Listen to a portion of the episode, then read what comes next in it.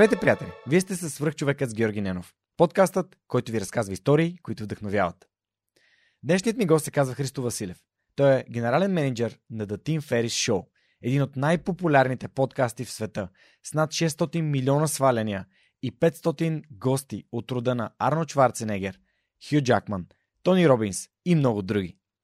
Христо отговаря за продукцията, промоцията и монетизацията на подкаста. Работил е с Райан Холидей и Тим Ферис върху няколко книги, които са се превърнали в бестселери, включително Tools of Titans, Ego is the Enemy, Tribe of Mentors, Stillness is the Key, The Daily Stoic и други. Преди да започне работа с Тим Ферис и Райан Холидей, Христо се е занимавал с дигитален маркетинг и е работил за клиенти като Adidas и Reebok. Той е бакалавър от университета Магил и живее в Монреал, Канада. Напомням ви, че този подкаст достига до вас благодарение на подкрепата на партньорите на подкаста. Понякога обратната връзка е буквално под носа ни. Ето какво ми написа Яница, която е основният отговорник за вебсайта на Свръхчовек. Здравей, Георги! Искам да ти споделя моята обратна връзка за Storytel и по-специално за детските аудиокниги. Майка съм на две момчета, на 4 и на 8 години. Откакто ползвам услугата, всяка вечер им пускам аудиокнижка преди сън. Те очакват този момент с нетърпение и вече обожават аудиокнигите. Могат да прекарат цял час в слушане, завити под топлата завивка, което от своя страна улеснява и самия процес на заспиване. Искам да ти благодаря сърдечно на теб и на Storytel, защото благодарение на вас децата ми неусетно се пренасят света на книгите. Заедно открихме един нов и различен различен вариант за освояване на безценни знания и емоции. Ако искаш да разбереш кои са книгите, които Яница и синовете й препоръчват, заповядай на www.thesuperhumanpodcast.net на колона черта Kids.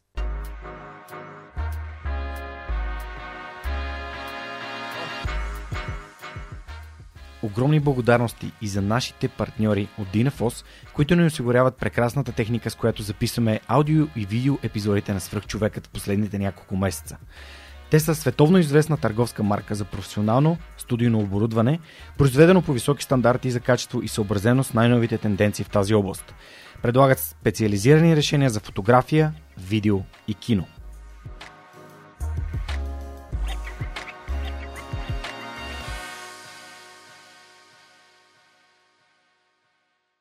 Христо, здравей! Благодаря, че прие поканата да участваш в Сръх човека с Георги Ненов, макар и чак от далечния Монреал в Канада. Добро утро и благодаря ти, благодаря ти много. И да благодариме на човека зад, зад сцената, който ни свърза. Така е, да благодарим на Ванката Манчев, който познавам от Twisted Jiu-Jitsu, един от моите партньори сутрин в тренировките. А, и човек, който изобщо не подозирах, че ще изиграе такава роля в този контакт. Накратко само ще разкажа историята. Тъй като аз съм доста активен в Clubhouse, най-новата социална мрежа, която е за един вид аудио социална мрежа, беше ми странно интересно да видя дали Тим Ферис, например. Както виждаш, аз съм голям фен на, на, на Тим Ферис. После ще си заговорим и за, и за книгите му и колко много съм препоръчал похватите на Титаните, както е преведена на български Tools of Titans, заради много от невероятните интервюта. А, всъщност, видях, че Тим Ферис е в мрежата, последвах го, разбира се, и си казах, а той е последвал примерно 200 души. Я да видя кои са тези 200 души и започнах да скролвам сред тях и видях българско име, видях Христо Василев. Отворих, цъкнах на твоя профил и, и пише само на изречение. GM of the Team Ferris Show. И си казах, вау, това беше толкова неочаквано. Защото, да, както си говорихме и в последствие, аз съм м- слушал, слушал съм м- доста от нещата на Тим Ферис, но никога не съм знаел кое е името на този българин, който е зад кадър, по-известен като The Crazy, The Crazy Bulgarian. А, така че много се радвам, Христо, че се запознахме. Оказва се, че имаме общи приятели, общи познати, които така ни ни свързаха. Пак благодарим на Ванката. И за мен лично ще бъде невероятно удоволствие и привилегия да разкажеш твоята история за това как а, едно момче от, от България стига до, до Канада и как всъщност попада в един от най-известните, най-слушаните, най-въздействащите, както на много хора по света, така и на мен самия подкасти The Team Ferris Show. И а, нали, има много истории свързани с това как аз съм започнал да правя подкасти. Един от епизодите, които аз съм слушал на Dicted to Success, подкаста, който мен ме вдъхнови, беше именно с Тим. И mm-hmm. той е една от причините аз да пия ерба мате И съответно да искам да разбера, добре, сега Тим толкова много го препоръчва това и, и много-много други неща, но нека, нека да, а, да, да определим следната структура на нашия разговор днес. Днес ще си говорим за теб и твоята история. Нещата, които ти си научил от срещите с а, Тим, с Райан Холидей, а, нямам търпение да стигнем до тях, но фокуса върху нашия разговор ще бъде твоята свръхчовешка история. А моля те, разкажи ни за, за твоето детство и твоето образование. Ами, Георги, първо отново благодаря ти. А, благодаря ти много. Мисля, че едно от а, най-полезните неща за мен лично до тук в този разговор, че успях да си припомня няколко така моменти от вече от преди 10 години. Аз съм в Монреал от 10-11 години вече. И, и, и вчера а, си спомних един много важен момент за мен. Аз завърших гимназия в а, 12-то училище в София и, и просто вчера или онзи ден имах просто момент, като аз почти се почувствах като засраме, че не съм се замислил за този човек от, от толкова години. Но учителят ми по български язик и литература в 12-то училище, Юлян Расуканов, бих казал, че е първият така интелектуален титан, който видях за първи път в, в живота ми. Ние имахме два часа с него. Мисля, че беше два пъти в седмицата и просто два часа седиш и слушаш хипнотизиран. Просто той е един от най-еродираните, образовани и интелигентни хора, които а, съм срещал и бях а, наистина се почувствах толкова жив и вдъхновен да го слушам. А, той говореше естествено за произведения в, в българската литература. Мога да ти кажа, че почти нищо не си спомням вече от тези моменти, но просто а, чувството до ден днешен а, го помня. Това, което така малко ме изненада, че не бяхме всички в, а, в класа, които така той ни подейства, но имаше поне процент от хора, които просто като свърши, а, като свърши училище и след първа смяна се разхождаме из парка и говориме той какво ни е казал. И беше наистина много, много впечатляващо и аз за това реших, като кандидатствах, да се насоча в така наречените liberal arts. Просто не, не гледах на университета като нещо като за развитие на кариера, което важен, важен момент в цялата история, че това се случва 2007-2008 година, преди всякакви финансови кризи. Мисля, че такива а, параметри не съм, и, а, не съм имал в предвид. Просто за мен университета беше аз искам да съм като този а, невероятен човек, искам да се развивам интелектуално, не мисля за кариера и а, кандидатствах за два университета в, а, в Монреал, приехаме в, в Магил. И, а защо, да. защо Монреал? Повечето ами хора аз... да отидат в САЩ или в Великобритания. Защо се насочи към защо се насочи към а, Канада? Това е доста непопулярна дестинация сред студентите. Поне аз имам много познати, но може би се броят на пръсти хората, които познавам, които са учили в Канада. Ами, а, да, аз имах, имах голямо желание за, за Великобритания, но а, практическия и финансовия аспект беше, че аз имам и канадско гражданство, баща ми е в Монреал, Чичо ми и Леля ми също са, също са тук и просто да, аз, аз бях малко по-далече от, от всички, но имах, имах желание да остана в Европа, да съм близо до, до приятели, но все пак Магил беше в крайна сметка така най-доброто решение за мен. Всъщност, докато, докато се подготвих за нашия разговор, разгледах Википедия, по-конкретно страницата на Магил в нея и освен, че този университет всъщност 12, е произвел 12 Нобелови лауреата. А, Трюдо, настоящият премьер на Канада, също е възпитаник на университета, както и двама от предишните нали, министър-председатели на Канада. Също така и Джеймс Нейсмит, който е създателя на баскетбол, което е нали, още нещо, което, на мен, което много ми харесва от а, Северна Америка, именно NBA и съответно и а, Ленард Коен, който е много известен с а, Халелуя. И всъщност, а, как, защо, как избра този университет? Защото аз не бях чул никога за магил, но сега като прочетох, съм засрамен от себе си, защото ми звучи като канадския Станфорд и Кембридж и Оксфорд.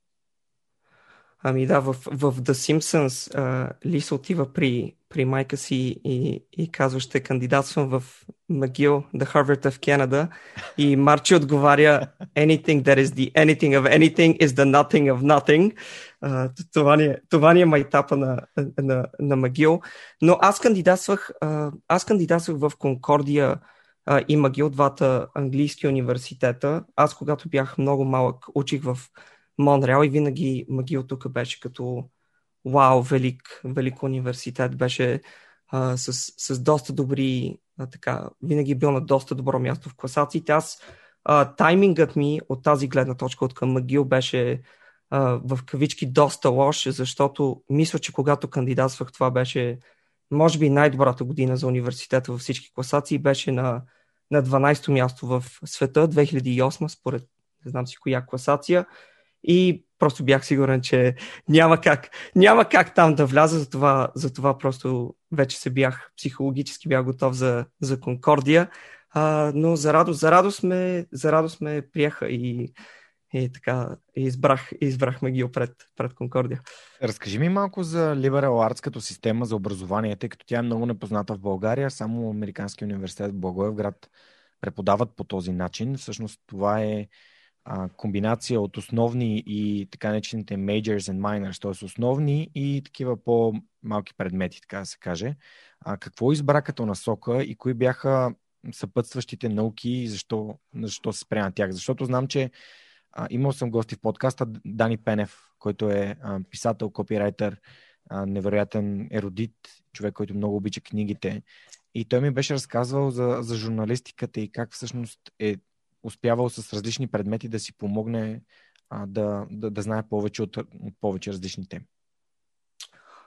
Ами, това, което беше а, наистина много при мен се получи изключително добре. Магил ти позволява, когато идваш от а, конкретно от Европа и от Штатите, а, да имаш една година, която се нарича U0, която е ти можеш да правиш реално каквото си искаш в а, твоя факултет. Може да взимаш два семестъра, каквито си искаш предмети.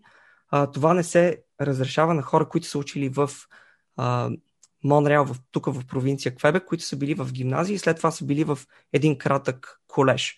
Те отиват и учат 3 години в Магила. Аз имах възможността да уча 4 години, което първата година беше взимах философия, East Asian Studies, Political Science, просто пробвах най-различни, най-различни предмети и а, това, което открих е, че наистина в свободното си време четох а, твърде много бизнес книги, ос, основно а, Сет, а, Сет Годин, а, Насим Талеп и така нататък. Просто това ми беше, което в свободното време наистина ме, а, така ме вдъхновяваше и ми беше интересно и, и усещах, че се насочвам повече към, а, към бизнес. А, така че реално аз вече от, от а, първата година, когато трябваше, както ти казваш, да декларирам uh, major и minor, uh, аз избрах uh, аз избрах економика, защото това в Faculty of Arts, това беше предметът, който е най- най-близък uh, до бизнеса. И, и за майнер ти имаш право да избереш в, и в други факултети. И аз uh, тогава вече, когато си казах, о, не, не ми е много ясно на къде отивам с политически науки и, и философия, ако уча тези предмети, реших да направя майнер в, в, бизнес, в бизнес факултета, в маркетинг. И, и това, което много бързо разбрах е, че страшно много хора в факултета по артс решават да направят нещо подобно. И, и това, което аз направих, което се надявам, че ми е помогнало, нямам доказателство, но аз реших да напиша а, писмо на хората в бизнес факултета, защо според мен майнер в маркетинг е добра идея за мене, какво чета, какво правя, с какво се занимавам в свободното си време, за да покажа, че не е просто като застрахователна полица за мене. И така, от първата, от първата истинска реална година в Магил почнах економика и маркетинг. Да те върна на нулевата година. Това е една невероятна възможност за един млад студент, който абсолютно няма идея в живота си какво иска да прави. Аз бях абсолютно на същото място в края на 11 клас, когато имах разговор с баща си къде искам да уча и какво искам да уча. Аз му казах, не знам, значи економика. А, но това, което ти си нали, имал си тази възможност и, интересно ми е как си разсъждавал. Защо философия? Защо а, източни науки? Защо политически науки? А, нали, защо си защо си изпробвал всички тези неща? Каква е била твоята нагласа? Търсил ли си нещо конкретно? Тествал ли си? Искал ли си да разбереш повече какво се учи, какво би представлявало следването в тези специалности? Ами, не да ти кажа, аз съм това нещо, което винаги ми е било много трудно. Никога не съм имал страшно много планове, никога не съм гледал няколко години напред. А, наистина избора тогава беше а, основно след като завършвах 12-ти клас в 12-то покрай Юлян Расуканов и просто това бяха като че ли теми, които си мислех, че ще ме доближат, може би, до, до този идеал, което не мисля, че, а, мисля, че е било по-скоро на подсъзнателно ниво, но а, мисля, че тези науки, този подход те учи просто как да разсъждаваш, как да мислиш критически. Аз бях доста а, твърдоглав, много хора тогава, близки приятели малко бяха, защо учиш тези неща, ти не се интересуваш от тях. И аз просто бях, не, не, не, аз ще науча как да мисля критически и това ще ми отвори а, много врати. А, това общо взето ми беше, а, ми беше нагласата. И а, да, да отворя скоба, което мисля просто, че ще е интересно за твоите а, слушатели. А, този период а, в а, Магил първата, първата година беше труден от гледна точка, че е малко а, ти, те просто те пускат в океана и а, плувай или потъвай. Общо заето това е малко подхода. И първата ми, а, първата ми оценка, която за мен така беше доста, доста шокиращ момент, а, ме дръпнаха на страна в, а, това беше лекция по политически науки и асистента на професора ме дръпна и каза, а, сега тук с професора и още няколко асистента избрахме от есетата, които 200 човека са написали, за да видим дали всички даваме една и съща оценка. Професора и асистентите. И те случайно бяха избрали моето есе. И той ме дръпна на страна и ми каза, приятелю, това си е чиста двойка. Смисъл всички, всички просто никой не е казал това е шестица и някой други казал двойка. Просто беше очевидно, че това есе не е написано правилно. И тогава, може би, след Юлиан Расуканов, така, така втория човек, който веднага се сещам от така странични хора, който ми помогна изключително много е Кал Ньюпорт. не знам дали той ти... Вау! Това е бил твой преподавател в университета ли? Ами не, той беше, тогава той имаше, той в момента го има, но той беше блогър. А, това е 2009 година зимата. Разбира се, че знам той... Кал Ньюпорт. Да, той е, той е той, понеже няма много така в социалните мрежи, той няма, няма акаунти. Е, той но... говори за точно тази продуктивност, да. за work. А, първата книга, която прочетох на Кал Ньюпорт беше So Good They Can't Ignore You. Нали? А, бъди толкова добър, че да не могат да те, да те игнорират. Да. И, и, и, и, и аз съм толкова, толкова съм щастлив. Аз му открих блога, който се казваше Study Hacks и той тогава пишеше ти как да бъдеш, а, как да имаш шестици в гимназии, в университет. Той тогава още не беше професор, имаше няколко написани книги, все пак това е преди 11 години. И просто откривам човек, който а, сега на днешно време това не е толкова интересно, защото в YouTube има, само в YouTube има толкова много хора, които имат канали, които се фокусират върху това как да си успешен студент, но на времето сигурно е бил почти само той. А, и почнах да чета всичките му статии и просто си промених изцяло подхода в, в учене. И това беше наистина едно от най-важните неща за мен. Така че а, просто за хора, които се учат как да си подобрат а, подхода на учене, мисля, че Кал Ньюпорт е а, най-добрият, а, един от най-добрите ресурси. После ще те попитам за книги и ресурси, които би искал да препоръчиш. Сега записвам блога на Кал Ньюпорт. Кал Ньюпорт гостувал ли е в The Tim Ferriss Show? Не, не е имал. Добре, а той всъщност, този човек, ани, а, ти общувал ли с него? Чу... Или само си чел нещата, които той, той е споделял?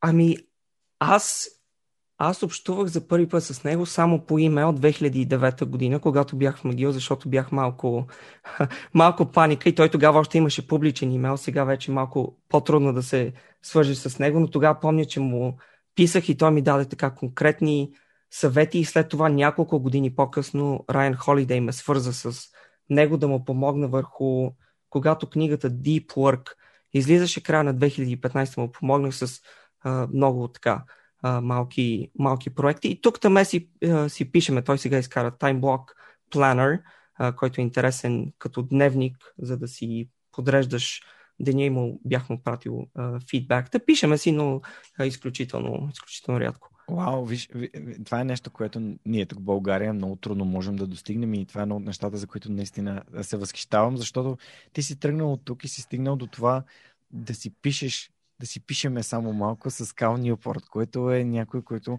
хората в България, които следят и четат бизнес литература, не, знаят много добре кой е, знаят кой е Райан Холидей.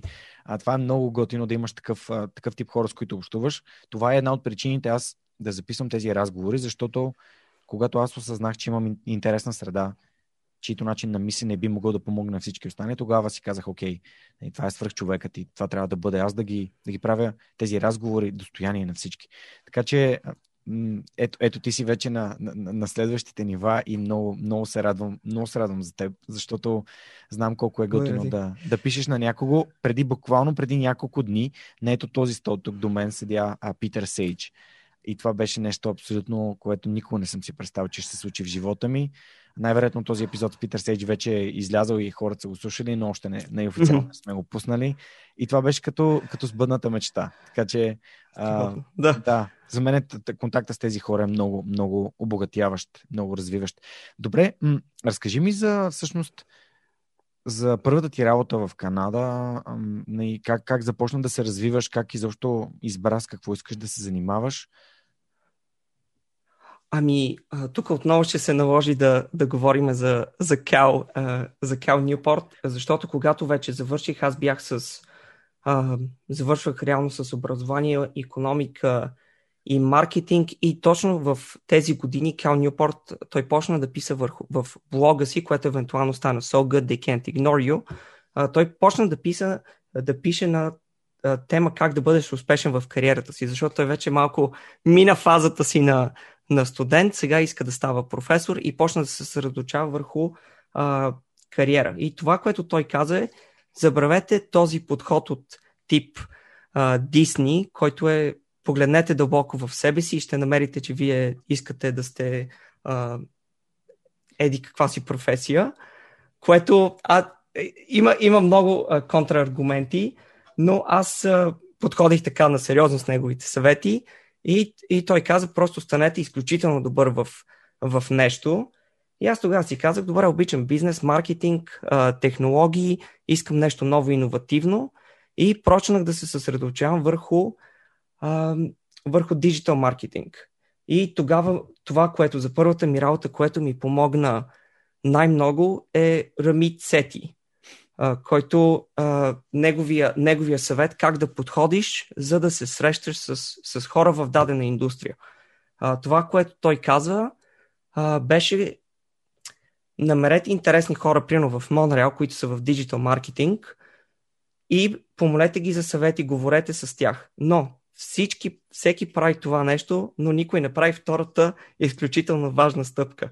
Когато те ви кажат да направите нещо, направете го и веднага им пратете имейл здравей, Еди, кой си? Исках само да ти благодаря, че ти ме посъветва да направя това и това. Искам да ти кажа, че аз сега ги свърших, направих това, това, това.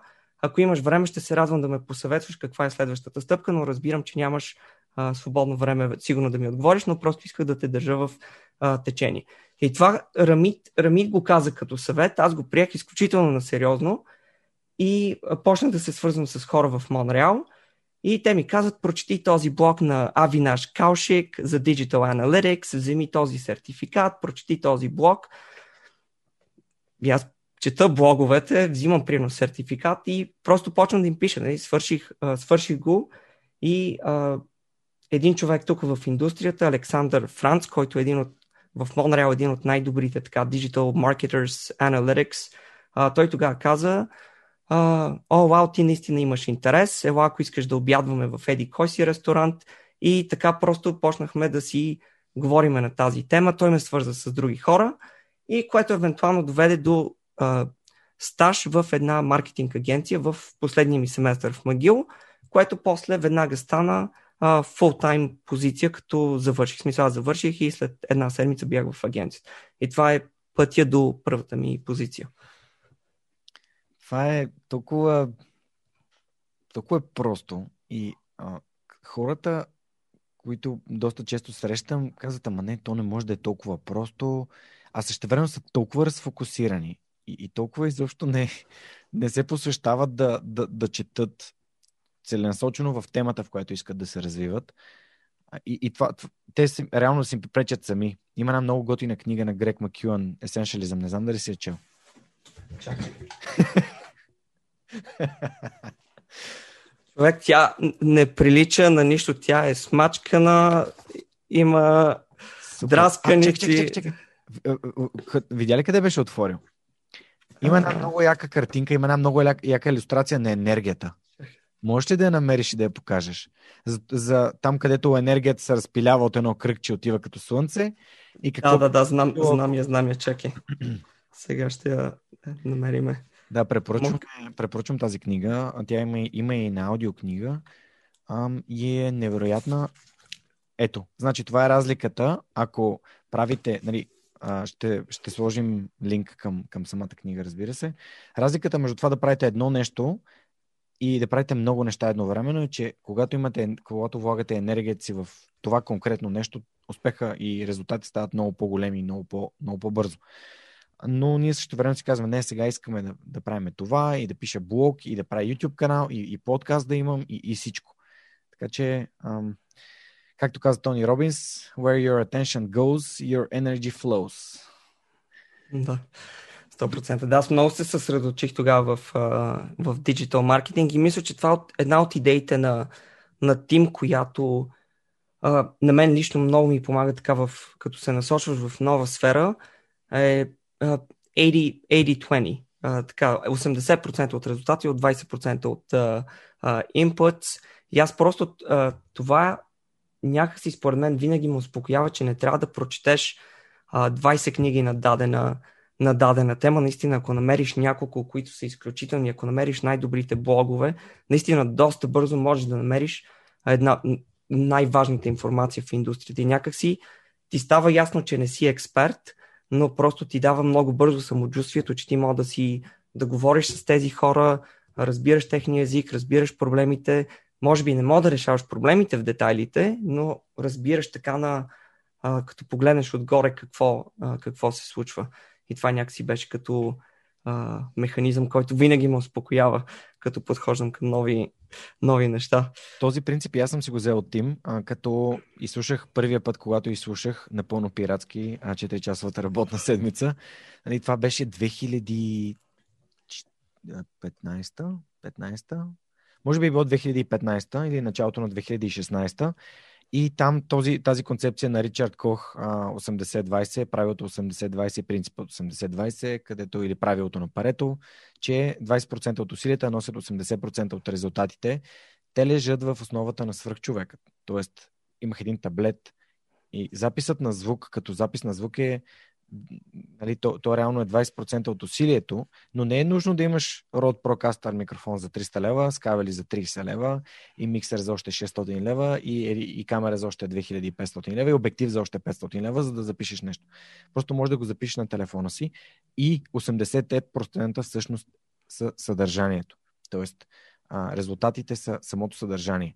А, и всъщност а, това е нещо, което много ми е, много съм много съм използвал. Дори наскоро успях да изслушам правилото 80-20 втората му част и 96 стратегии там, мисля, че се казва mm-hmm. Ричард Кох втората книга, тъй като познавам издателите в България на тази книга и, а, и е много готино, но ам, да, аз съм взимал същите принципи, абсолютно същите. Друго любимо правило от тази книга на, на Тим Ферс 4 часа от работна седмица е нали, искай, позво, искай ам, прошка непозволение, нали, ask for forgiveness, not for permission това реално е като винаги бъди проактивен. Прави нещата и когато нещо не стане като хората, казай, окей, съжалявам, ам, не, какво, как мога да го направя по-добре. И така, всъщност никой не те спира. Нещата, които зависят от теб, ти можеш да ги правиш. Нали, с, само трябва да внимаваме, защото аз бях в авиацията тогава и не, не всичко може да... Нали, това е шега, разбира се, всичко си има процеси в авиацията. Но, добре, ти, ти използва някои от имената на най-известните хора, които ние тук в България използваме като, като комири. А, каза Сет Голдин, каза Талеб, каза Рамицети, Тим, Райан. Ам, всъщност, какво, колко е, колко е важно според теб да можеш да общуваш? Каза и този човек, който аз нали, никога не съм чувал, но а, нали, твоето мнение за диджитал маркетинг, средата в Мореал е доста по-така меродавно от моето. Тези наистина високо ниво хора, които са ти помогнали и са ти създали нова среда. Нали, колко е важна средата за тебе? Защото понякога студентите подценяват това, че те си общуват помежду си и изобщо не искат да сменят средата и да, да, да отидат да говорят с експертите и реално те по-бързо да, нали, да стигнат до, до това ниво. Ами да, при мен е, при мен е изцяло, особено периода около когато да, когато открих Райн, общо взето началото на кариерата и когато почнах да, и да работя с него в свободното ми време, а, мирогледа ми беше изцяло, а, изцяло траен. Райн беше изключително а, така интензивен, високопродуктивен човек, който беше на 21 години директор, а, маркетинг директор в American Apparel, първата книга на, а, на 24 25 и така нататък и така нататък и така нататък. Той чете страшно много, спортува, има приятелка, те вече са, те вече са заедно от а, 14 години и просто аз толкова попих неговия начин на, на живот, смисъл аз бях постоянно на, на, на шеста скорост в ежедневието, само защото го четох. А, може, би твърде, може би твърде много, но наистина това беше а, подхода ми, мирогледа ми, ежедневието беше изцяло повлиян от а, това, че а, просто четох този изключително а, амбициозен човек, който просто не спираше и някак успяваше да постигне изключително, изключително много неща. Ако а, за мен е абсолютно окей okay да кажа да, че това ми е било а, средата. Дори да не е било а, наживо, дори и да съм работил за него и той дори да не ми е давал конкретни съвети, аз просто съм ги приемал през неговите статии. А какъв е, кога е момента, в който ти се свърза с него и започнахте да работите заедно и как се случи това нещо? Ами аз открих блога му, значи 2000, края на 2011 година и бях изключително впечатлен, защото той беше така в а, тази сфера на, на self-help, но някакси пишеше на много така по а, по-дълбоки теми, бих казал. Наистина така бях. Вау, това е нещо изключително, изключително различно. Беше доста така а, сериозен. А, неговите любими книги бяха същите като моите Сенека, на Сим Талеп и така нататък. И бях изключително впечатлен. Той още беше просто, просто имаше блок, нямаше аудитория, нямаше, а, нямаше първа книга. И началото на 2012 година беше първия имейл, който му написах, а, което просто беше а, и аз чета същите книги, просто нали, фен, фен, фенбойвах. Казах му, чета същите книги, много ми харесва блогът и го попитах за а, стажове, дали LinkedIn е добра платформа за стажове. И тогава Райан ми отговори след а, около 3 минути, което той го прави до ден днеш, най-често отговаря на имейли под 10 минути. А, ми отговори, не, по-добре намери имейла, а, няма нужда да се фокусираш върху а, LinkedIn, да се свържеш с тези хора. И реално така, почна, така почнаха нашите разговори.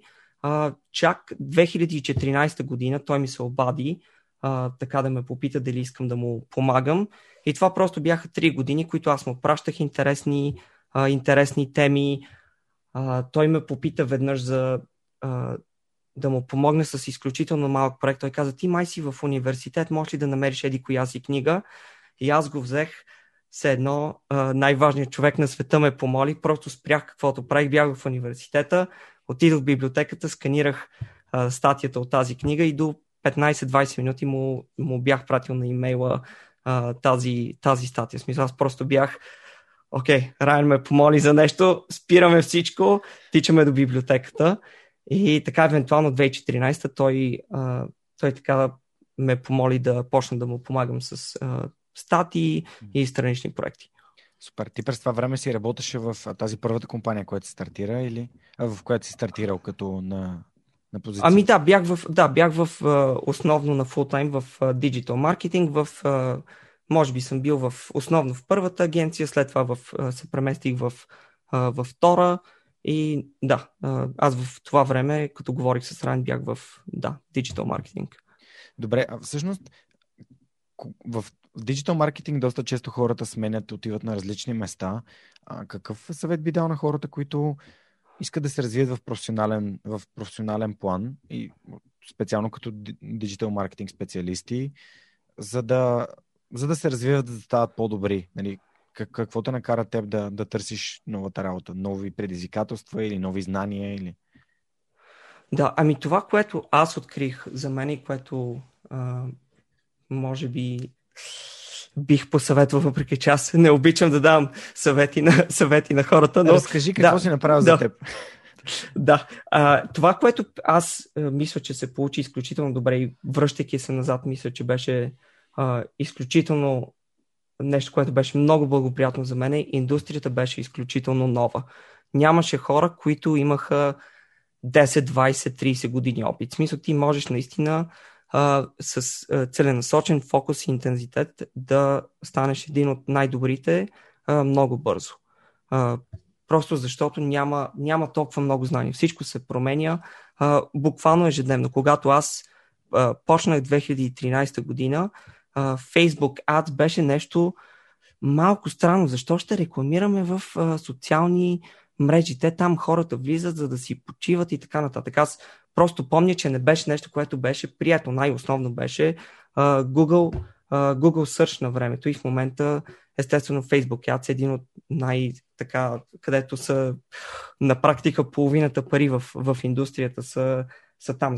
Всичко се променя изключително бързо и ти имаш шанс да станеш един от а, най-добрите и да имаш а, така, ако си в а, работиш за някого, ако си говорим за заплати, ти можеш много бързо да имаш а, много добра заплата. Някои от близките ми приятели, които са в по-традиционни сфери, а, те бяха в компании, които има страшно много хора а, пред тях, които се борят за определени позиции, а там е шефа на, на 59, който ще се пенсионира след 6 години. Някакси всичко ми изглеждаше отстрани изключително бавно, не много иновативно и затова аз, аз лично се радвам, че бях в а, среда, която а, се развиваше изключително, изключително бързо. И това за мен е един от а, главните ми уроци. А, като съвет тук може би е ресурси за научаване а, бързо. А, бих посъветвал а, просто Кал, а, Кал Нюпорт и мисля, че всички неща, които той, а, той е писал за това как да бъдеш студент, абсолютно отговарят за това как да бъдеш, а, как да научаваш бързо в, в кариерата си. И, и нещо, което аз просто като моя характер, което ми е много ми е помогнало с Райни Тим, е когато си, особено като си много млад, едно от нещата, които според мен е много добре целенасочено да се развиват, е някой, ако ти даде задача или проект, или каже, че ще свършиш нещо за определен ден, а, трябва да го свършиш или да комуникираш а, кристално ясно, защо не може да бъде а, свършено. А, кога, веднъж говорих с, а, с Тим и той така ми даваше фидбак и едно от нещата, които много ме изненада, е, той каза, а, очевидно вече Тим има кариера от 20, сигурно над 20 години вече. И той каза, а, има изключително много хора, които ти казват, да, да, да, до петък, до края на деня ще ти пратя тази презентация, ще свърша това, това, това. Идва петък и, и нищо не се случва. И това просто беше просто моят характер, е, че аз някакси всичко го приемам супер на сериозно, слагам си reminders в календара, всичко си блокирам, пиша си бележки, не се надявам, че просто ще запомня да свърша нещо. Винаги си създавам система около себе си. Това би било един а, така съвет, ако си млад човек. Ако ти се даде нещо, а, трябва, да бъде, трябва да бъде свършено. И никой don't drop the ball, както се казва. Аз имам любим цитата, е, то е walk the talk, нали, свърши това, което си казал, че ще направиш. Иначе не го казва изобщо, че ще го направиш. Мисля, никой няма да ти се разсъди, ако му кажеш, че ще го направиш до другия петък. Но ако кажеш, че ще успееш до този петък, по-добре. Успей и се фокусира върху това да а, хората да, да знаят, че действията ти договарят на думите, които, а, които използваш и обещанията, които даваш. Добре, това са, това са много, много яки съвети. В какъв момент нали, реално те обявихме като човек, който се занимава с paid media и analytics още преди а, нали, да, да започнеш работа с, а, с Team. Разкажи ни за твоята работа с такива големи брандове, като Adidas и Reebok? Нали, в момента поне покрай UFC, Reebok има доста така по-разпознаваеми са. Едно време, когато в NBA нали, са правили обувки, в смисъл баскетболните обувки са били или Adidas или Reebok, още преди Nike да се появят. Но разкажи ми какво е да работиш с такива брандове, защото това са някакви вау. Ами да, аз бях в а, агенцията iProspect, която общо взето отговаряше Adidas на, на глобално ниво. И това беше за мен една от големите промоции, когато от щатите, по принцип щатите отговаряха за Канада и щатите, и след това и Проспект Канада си поиска, си поиска Adidas и Reebok и за мен това беше голяма така голяма промоция, когато моят началник просто дойде и каза, взимаме Adidas и, и ще ти го дадеме на тебе. Аз отговарях за, за за paid search и uh, paid social. В смисъл всичките инвестиции, които те правят върху, uh, върху Google и върху, uh, върху Facebook, така реклами на, на клипове. Uh, това, което uh, е, един от уроците за мен, които, които бяха, е, че резултатите бяха изключително добри за Adidas тази година. 2015 година. Това беше годината, когато а, бранда тогава пусна, мисля, че модела е NMD1. А, NMD1. Не си спомня, просто имаше модел, който създаде толкова голям интерес. Мисля, че те тогава почнаха с Kanye да, да правят колаборации и така нататък. И имаше толкова много енергия около бранда и всичко това, което аз правих от гледна точка на на paid search, оптимизирайки, оптимизирайки кампании и така нататък. В един момент просто аз си казах, много е трудно да как да изолираш дали ти, си, ти си успешен или просто економиката е страхотна и, и марката се справи изключително добре. И това за мен винаги е бил малко урок, защото си казвам, добре, ако бях в най-лошия период на тази марка и няма интерес, хората не търсят тази, а, тази марка, не купуват тези продукти. А, в рецесия сме. А, това сега какво да си кажа, че, че не съм добър, а, добър специалист. И, и просто за мен един от, това беше един от най-важните уроци от работата с тях е да не си разказвам истории, че аз съм а, супер добър, защото резултатите са а, страхотни с тях. А мислиш ли, че критичното мислене, което толкова време си развивал, те е накарало да разсъждаваш в момента, в който резултатите са вау, а, да разсъждаваш и да търсиш нали, един вид, а, как, нали, нали, да търсиш, как да кажа, да стъпиш на твърда земя, а не просто да си въобразяваш, че а, наистина твоите, твоите усилия са, са единствената причина нали, резултатите да са вау. Защото повечето хора реално учат само от грешките си, пък ти очевидно в най- най-големите успехи, които, в които си, си попадал, си казал нали, в тази конкретна ситуация, си казал, добре, ако нали, промени обстоятелствата, това ще ли да е така и това ще ли да ме определя като добър или недобър специалист? Ами, да, аз, винаги просто се опитвам да.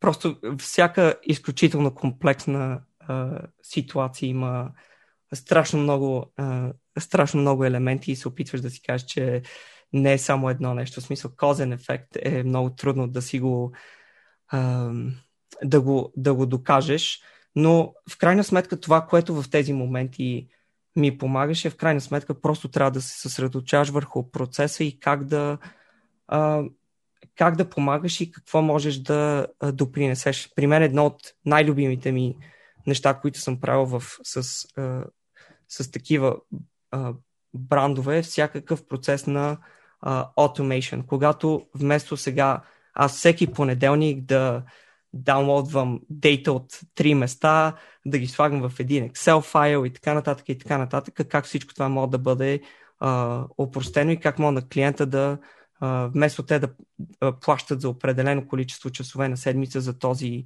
а, репорт, как можем да им направим дашборд, който така се, а, сам се рефрешва. Това беше един от а, проектите. И, и просто постоянно малко се опитваш да не мислиш толкова за резултатите, ами а, какъв е процеса, какво мога да подобриме?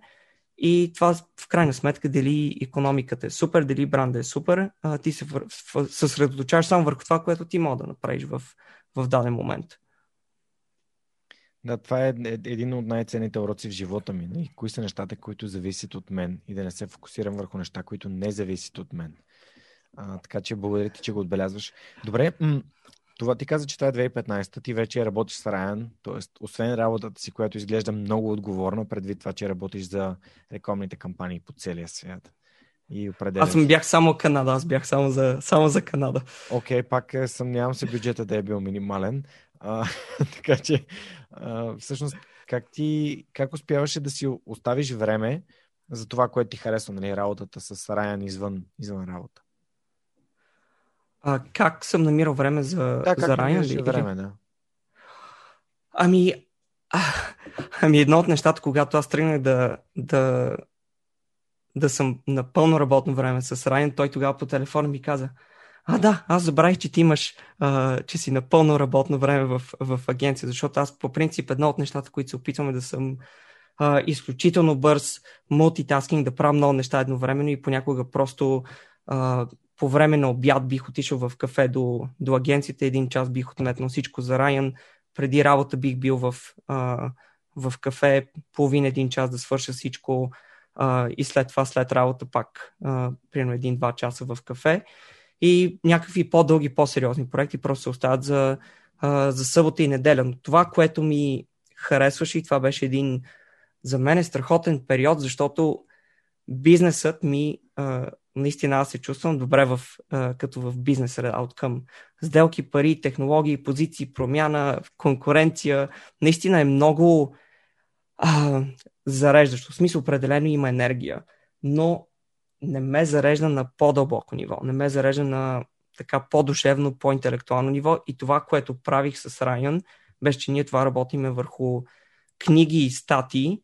А, за мен това беше някакси така по-спокойния период, където не бързаш толкова много и просто се съсредоточаваш върху какво е написал Сенека и Маркус Аурелиас и по-дълбоки а, уроци. За мен винаги а, тези две, а, не бих казал екстремности, но аз така винаги се зареждам. В смисъл, аз имам нужда от така енергия и работата ми да, е, да се случват изключително много неща, но в същия момент да имам и а, така отделен период за, а, за по, а, по-дълбоки неща, така да кажем. И при условие, че а, нормално това е в свободното ми време, като чета книги, това, че го правя за райни ми се плаща в същото време, просто е а, страхотен, страхотен бонус. Супер. Много яко. Аз тук, нали, да, да ти дам малко контекст. Когато аз работех в Hans Техник, реално свърх човекът. Първите епизоди са записани, докато аз бях на работа. Първите, първите до, 2009, до 2018 май, когато напуснах работа, всичко е записано, докато съм бил на работа. Или когато съм бил в отпуска и съм се прибрал, примерно, от Хамбург в София да записвам.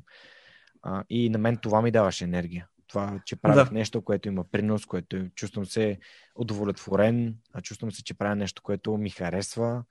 А, нали, малко, ако направим препратка към Кал Нюпорт, нали, един вид намирам това, което ме зарежда и това, което ми харесва да прави и наистина го, го правя.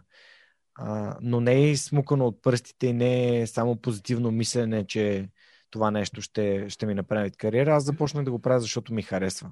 Тоест стана като да. нещо, като хоби, което беше хоби, което се превърна в, в такъв, такъв проект. Добре, как, как се запозна с Тими? Всъщност, как реши изобщо да смениш тази работа от звучи като нещо за което всеки диджитал маркетинг специалист мечтае. Да управляваш пазар като Канада, а за огромни брандове като Adidas и Reebok. И всъщност какво се случи, за да, за да направиш тази ам, кариерна промяна? Ами, ами да, аз много често мисля за, за, този, за този период, защото едно от нещата, които аз а, така чувам като контраргумент е добре, ти си напуснал така тази а, среда, тази тази агенция и виж всичко се получи, а, всичко се получи супер, ти сега работиш с тим, страхотна позиция и така нататък. А, аз а, лично подхождам доста по-критично към моето мислене от този период. Според мен е изключително важно да, нали, както говорихме за за, за Adidas, в смисъл процеса на вземане на решение и финалните резултати. Моят процес не мисля, че беше страхотен, честно казано, когато взимах тази промяна да съм на пълно работно време с Райан. Беше малко... Просто имах нужда от, от промяна. Знаех, че винаги мога да се върна в, в тази индустрия. Исках да видя какво е това да работиш ремоут. Uh, Исках да видя това какви врати ще отворя, ако съм с Райан. Uh, да, доволен съм как са се развили нещата, но според мен е така просто като погледна назад бих, бих провел доста по-сериозни разговори със себе си. А мислиш ли, че когато сме по-млади имаме повече така, склонни сме да поемем по-големи рискове. И това не е нещо лошо. Ами така опознаваме живота. Малко сме като малките дечица, които реално не знаят какво ще се случи, когато сложат ръката на котона, но пък след това много бързо научават и и се опарват. Или пък намират нещо, което им харесва. Ами да, аз определено бях в, в този менталитет, който беше искам да експериментирам, искам да правя различни неща, искам да Не искам сега, окей, избрал съм диджитал маркетинг и сега ще се съсредоточам в това. Определено подхода ми беше, сега съм на 20 и нещо, имам възможност да, uh, да експериментирам и може би сега с сегашните ми години, които някакси вече виждат по друг начин на този период, в който си казваш, добре, трябва малко вече по-сериозно да подхождаш, по, а, така да имаш повече планове, повече виждания а, и така нататък за бъдещето. Но съм съгласен на, на 100% това просто ми беше а, усещането и виждането. Аз съм на 20 и нещо, период за експериментация, живота е пред тебе. А, така, общо взето, така, така подходих, когато говорих с Райан да съм на Тоест ти, пълно го, ти време. го попита дали би искал ти да се включиш на пълно работно време при него. Ами то просто в един момент той просто ми даваше повече и повече неща и аз отговарях за повече от неговите проекти и в един момент това просто беше нормалния, а, нормалния, нормалния разговор. А, дали искаш да, да го пробваме. А само да направя една вметка от книгите на Райан, единствената книга, която не съм чел е Perennial Seller. Uh, Ego is the enemy, Obstacle is the way. Um, нали, Stillness is the естествено, последната книга, която излезе, съм я слушал, купих, куп, купих си я и, я я слушах. Но любимата ми негова книга е Obstacle is the way. А, всъщност Райан е човека, благодарение на който аз разбрах за хора като Сенека и Марка Врели и за стоицизма, като така успях да го разбера като, като концепция. Дори докато, спомням си, докато я слушах тази книга, бях в Хамбург, живея в Хамбург и книгите, които последваха, бяха нали, Letters to Myself, нали, писма към себе си на, на Марка Врели. И много определено много от нещата в моя живот, които са ми се случили, които прекарах през призмата на препятствието, трудността, която те кара да ставаш по-добър или да се променяш. А, и това обстакъл, нали, това препятствие реално а, е пътя, по който ти ставаш по-добър, по-успешен, по-знаещ, а, по-добър партньор, по-добър водещ. А, и, и дори, дори в подкаста си имам такива а, крегални камъни, които определят в даден момент се е случило нещо, защото аз съм научил нещо друго. И това много ме, много ме кефи. Тази книга, понеже много хора се харесват а, Твоето его е врагът или на български е преведена uh, your, uh, Ego is the enemy. Всъщност аз харесвам поне, може би, в моя случай харесвам повече другата му книга, като я припознавам повече като моя. Ти имаш да, ли любима Иго... книга? Него. Ами за мен, за мен определено бих казал Ego is the просто защото беше първата книга, върху която работихме заедно и просто малко това ми замъглява погледа и има така доста романтически а, аспект около нея. Последната, с която работихме, беше uh, Stillness is the key и, и просто вече няколко, вече няколко години по-късно вече тази романтика малко не, малко я няма смисъл. Ти вече си го приел като част от себе си, не е нещо ново, а, така че просто Иго е така първата книга, която така виждах какво е да създадеш книга от нулата и беше изключително така зареждащ и вдъхновяващ а, момент за мен. Ти още работиш с Райан? Ами, не. Откакто съм с Team, общо взето много малко проекти съм, съм имал с, с Ryan, така се съсредоточих изцяло с, с Team. А как стана така този звезден трансфер? Тук малко е, на мен ми звучи като да отидеш от Манчестър Юнайтед в Барселона. Ами, той беше доста, доста дълъг. В началото 2016 година Тим търсеше някой, който да му помогне по проект, който не се материализира. И тогава, общо взето, почти 6 месеца аз а, говорих само с асистентът на, а, с асистентът на Тим. А, Тим е така доста а, много... Или си около него, или не си. Смисъл, той така е доста трудно да се свържеш а, с него. На практика невъзможно. И общо взето така няколко месеца, общо взето говорих само с а, неговия асистент. И а, направих проект за него. Той така го беше лимитирал за, така беше казал, вземи еди си колко часа, направи го и Райан ми каза, забрави за всякакви такива неща, просто направи възможно най-добрия проект, смисъл, въобще не мисли за, за колко време ще ти отнеме. И който доста, доста правен съвет, аз дори се очудвам, че това не, не ми е било а, оч, очевидно. И представи го на Тим, а, той го, той го хареса и след това 2016 година а, Тим реши да пише Tools of Titans. И тогава вече а, той а, отново се свърза с мене, говорихме си и аз тогава реално му помагнах, помагах с всичките тези transcripts, защото всеки разговор на неговия подкаст е 30-50 страници и аз му помагах да намерим най-интересните моменти във всеки разговор. И в един момент им просто ми се обади по телефона и ми каза, искаш ли да, да ми дойдеш на гости за един месец, правим един супер интензивен маратон, един месец създаване на, на книга. И аз естествено, естествено казах да, тук е един много важен а, момент и урок, като менеджерски урок, Райан беше напълно окей okay с това. В смисъл, Райан беше супер, а, ако успяваш да си свършиш нещата за мен, абсолютно няма никакви проблеми. И така че аз бях а, лятото на 2016, голям период от време, просто с тим на живо и това беше един а, сериозен, сериозен маратон, създаването на Tools of Titans. Това Сан Франциско ли? Ами това беше в а, щата Нью Йорк. А, в Нью Йорк, окей. Okay. Добре, защото колкото пъти съм попадал на различни неща на Тим Ферис, се живее на различно място. Да, той, да. А, добре, всъщност много беше интересно за мен, когато в um, The Obstacle is the Way имаше послеслов от Тим. И в моята глава реално те са доста близки и съответно общуват помежду си. Um, и всъщност това така ли е? Да, те са приятели, смисъл.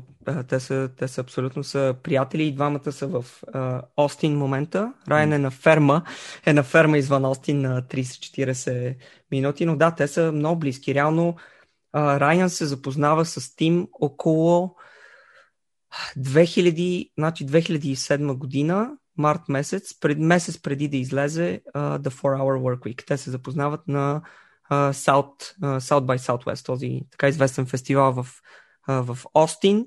И двамата, просто и двамата обичат да четат книги, обичат стои, стоицизъм, интересни, интелигентни момчета и така, те се познават от вече 14 години. Много яко.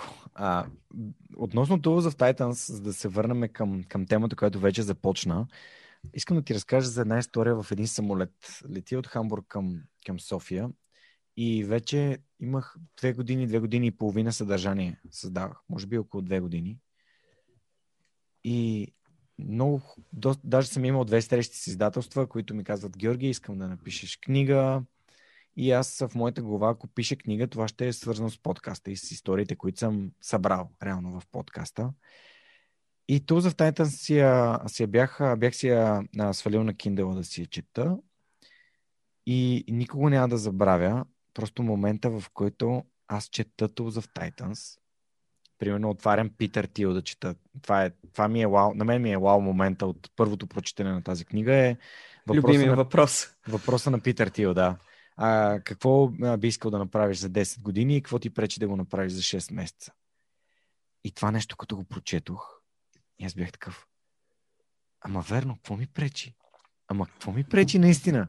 Защото а, нали, просто та, неверо, невероятен е. Просто интервюто с Питер Тил е абсолютен топ 3 от тази книга, за, за мен лично. А, и си казах, ако някой ден пише книга, тя трябва да изглежда като Tools of Titans. Мгм. Толкова е готино, абсолютно супер, супер ценно, супер а, а, по много такъв лесен за възприемане начин, защото това, са, това реално са разговори и, и, и съответно м- няма, няма даване на акъл. Тук има споделяне и това споделяне реално рефлектира в много, много ценни неща. Дори сме тук с Монката, преди малко ти се запозна с него, макар и виртуално, на... ам, много често, много често използвам на Кевин Кели тази концепция 1000 True Fans. Аз всъщност искам подкаста да има 1000 True Fans. Нали? Това, ми е, това ми е целта. А не искам да достигам милиони хора. Не искам, искам да имам хиляда верни фена. А, което също съм си откраднал от, от, от тази книга. И а, а, Алекс Родригес? Не, Алекс Родригес. Робърт. Робърт Родригес. Леле, на Робърт Родригес, като изслушах, явно в, в четейки не съм го възприел по начина, по който го възприех, но това интервю за създаване на, на, нали, на филми, това е човека, продуцента, режисьор на Ел Мариачи, Да. Който просто е невероятен и има един любим цитат от там и то е аз не искам да съм много добър а, режисьор, сценарист, фотограф, той, той има много, много хобита. I want to lead a creative life. Нали, искам да живея креативен живот. И ам, всеки следващ прочит или преслушване на тази книга ми дава адски много. Така че благодаря ти, нали, не знаех, че е толкова активна идейна част си имал в създаването й, но за мен нали, Tools of Titans и Tribe of Mentors са просто книги, които всеки би трябвало да прочете, а пък добавената стоеност на Tools of Titans е в частта с самоубийството, където ти им говори, защото аз в предишните му книги съм чел, а, където се включва в 4-часовата работна седмица, сигурно си имаше една много интересна история за това как за малко не се е самоубил, защото една книга е липсва в библиотеката. Не Да. знам дали си чел тази история. А, и много се, понеже аз започнах да ходя на терапевт и аз знам, че това е нещо важно и нещо сериозно. И просто в момента, в който за първи път така прочетох тази история и на всяко следващо слушане, всеки път като ам, говори там за човека, който искал книгата да бъде подписана, се разплаквам, защото според мен всеки човек ам, ни заслужа, заслужава този пр- прекрасен дар на живота. Но отлична работа. В смисъл, просто вау. Това е Да, всичко, е, всичко, е, всичко е тим и, и, и гостите, но се радвам, че бях Ами, от... Бях Редакторската намеса и това да се включиш и да определиш съдържанието, според мен, изобщо не е за подценяване. Това са едни много дълги разговори. Аз самия, нали, съм слушал епизоди на The Tim Ferriss Show.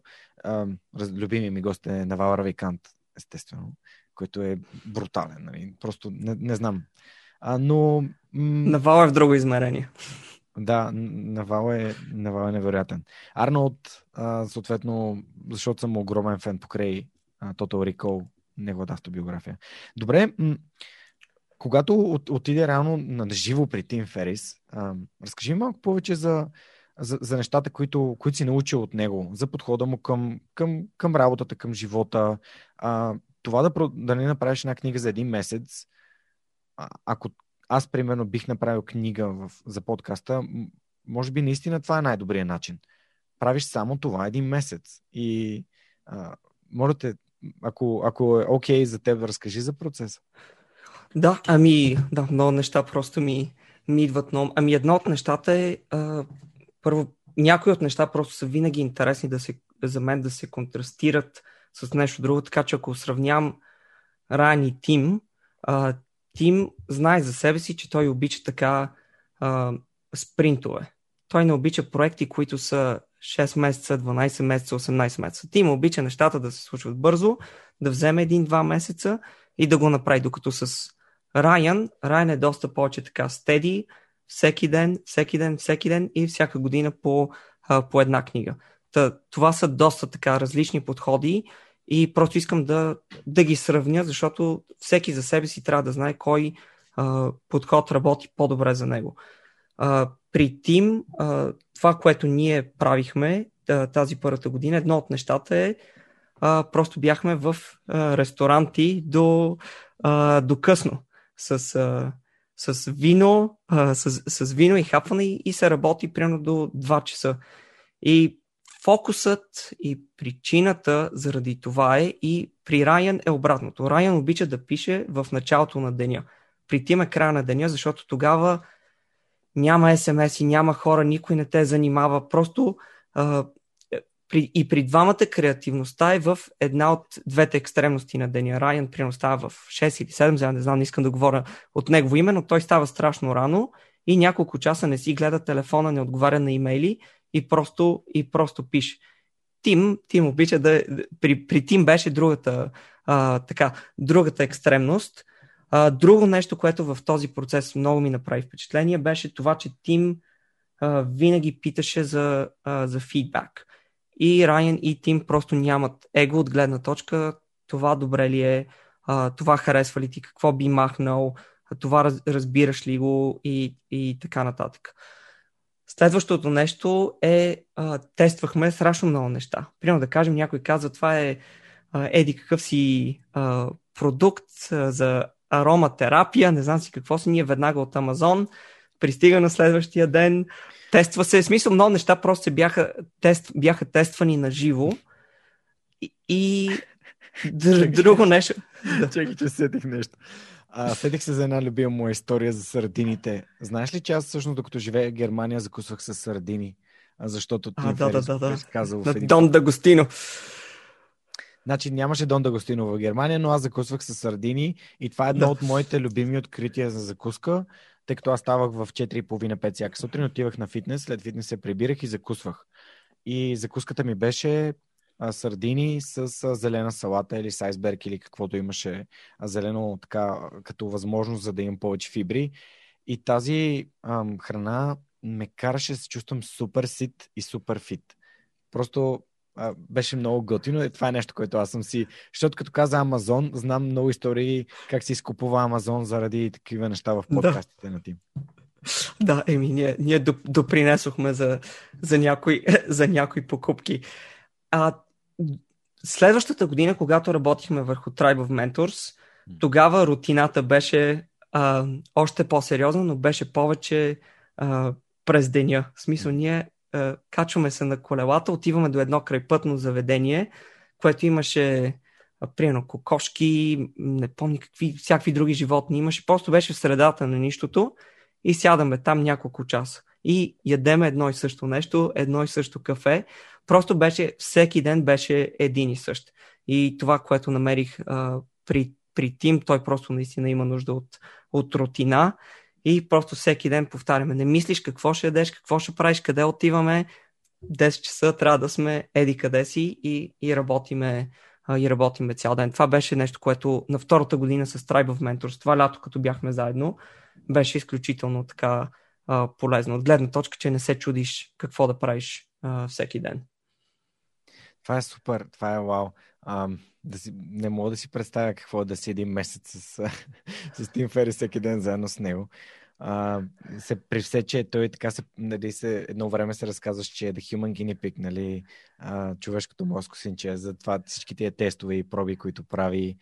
А, но аз също в подкастите, които съм, чел, съм слушал с него, той разказа точно за за вечер, за това как да си пуснеш телевизия, нали, телевизията с някакъв филм, примерно анимация, което, за да не се чувстваш сам и как пише вечер. Аз също съм а, от хората, които пише сутрин, защото вечер съзнанието ми е много натоварно от нещата, които са учили през деня.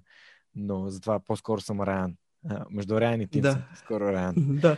Супер. Да. Ами, аз, извиня, Георги, да, да, само да, да, за, за секунда се сетих. А, да, това с, с анимацията и с филма е реално голяма причина защо а, а, Тим така според мен доста правилно реши да ме покани, за да правим всичко това на живо.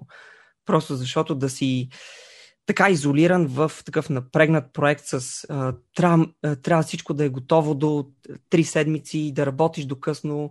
А, според мен е комуникацията, ако това беше през SMS и имейли, според мен щеше да бъде много натоварващо и за, и за него, и, и за мене. И това да си наживо, да се зареждаш с енергия е страхотно. Това не работи за всеки, но на мен лично, понеже имам, имам, имам бизнес, в който а, съм партньор с, а, с Лазар и а, а в подкаста реално има хора, които отговарят за различни неща. И аз съм забелязал, че когато правя каквито и да е дейности, свързани с други хора, които колаборираме с тях. Ето, днес в студиото сме аз и Монката. Нищо, че не снимаме с трите кадъри, нищо, че той не е режисьор зад пулт, а, а само реално нагласи камерата и а, ни помага чисто технически а, това нещо да се случи и после ще вземе кадрите и ще ги монтира. Ами просто това е един споделен момент, който първо ме кара да съм по-фокусиран, да не съм нон-стоп на телефона, да не си отвличам вниманието. А, и, и това много ми, много ми харесва. Обичам да правя неща, в които има други хора. Примерно знам, че отивам на тренировка, защото там има други хора. И, и, и го разбирам ти. И определено това е по-продуктивният начин да го правиш. Знаеш, че в този часови диапазон или времеви диапазон си с друг човек, който те държи много отговорен за това какви неща правиш. Защото нали, ам, той доста говори за продуктивността. Ето пак да се върнем на 4-часовата работна седмица, която имам дори в оригинал, а не да ми я подари за първата ни коледа заедно. А, а, даже има посвещение. Продължавай да вървиш към мечтите си и да ги постигаш с лекота. А 3 април 2016 година. Ето тук, е, ето тук има написано. А, да, та всъщност това, което исках да кажа за тази книга е, че в нея Тим има един много, много добър така ам, цитат, в който казва ако искаш да изглеждаш заед, вземи една папка с документи и обикаля офиса. И се разхождай. Телефона. Нали, абсолютно съм съгласен. А, книгата е много хора е така казват, ама това са глупости, ама как така ще работиш 4 часа? Не става въпрос да работиш 4 часа, да работиш умно. И в цялата книга става въпрос да работиш умно. И ам, там за първи път чух и за Дерек Сивърс, което е нали, на фаундъра на CD Baby, човек, който а, има много, много готи неща от него. Имам концепцията за it's a hell yeah or no, нали, или е о да, или е не. Нали. А, това е нещо, което аз до ден днешен, като вляза в магазин, трябва да си купувам нещо, прилагам. Просто ако не е супер якото, да. Така че Тим ми е дал много неща, очевидно и на теб. А, как стана така, че реално м- от Tools of Titans, Tribe of Mentors се стигна до там ти да станеш General Manager на uh, The Team Ferris Show? Ами при uh, Тим имаше нужда просто от uh, нов човек, който да поеме всички неща и едно от най-важните неща при, uh, при Тим е реално uh, доверие и това, което говорихме по-рано в разговор от гледна точка това ти да си а, отговорен, когато някой ти каже нещо да се свърши, ти го правиш за определена дата. А, това са двете неща за тим, които са изключително важно. Не мисля, че уменията е нещо, което той се съсредоточава много. А, винаги всичко мога да се научи. А, според, мен, според мен той гледаше повече на доверие. Познаваше ме вече от... Аз почнах преди 3 години точно, 2018 пролета. И това бяха двата, според мен, най- най-важни елемента, които той гледаше, познавахме се, имаше ми доверие, работили сме заедно вече толкова години. И аз, и аз реално поех всичко. Смисъл, аз съм реално в момента по средата на подкаста. Аз говоря с гостите, с техните екипи, с аудиоинженера, с тим, с различните спонсори, с иллюстратора и така нататък. Аз съм просто по средата, който отговаря за, отговаря за всичко. Супер. Процес. А, тук използва няколко думи, които са много важни за мен, а именно доверие и отговорност. А, нека да поговорим малко за ценностите. Как според теб си изградил в себе си тези ценности ам, нали, да си отговорен? Айде да започнем от отговорността. А, защото ние с Ирина в предишния епизод, който излучихме, 235-я, Ирина Обощарова от Дерек Кърсив, дигитална медия, която разказва за стартиращи компании в Юго-Источна Европа. А всъщност си говорихме за отговорността и какво всъщност е отговорността. To be responsible, т.е. какъв е отговора към, към дадения стресор и как отговаряш реално към дадения стресор, но на английски има още няколко думи. Ownership. А, тоест, да да имаш собственост върху, върху тази задача или този проблем. Джоко е огромен а, мой такъв източник на вдъхновение по тем, на темата за ownership. А, което пък, а, нали, да се върна още една идея по-назад, там където ти казах за нещата, които не зависят от нас.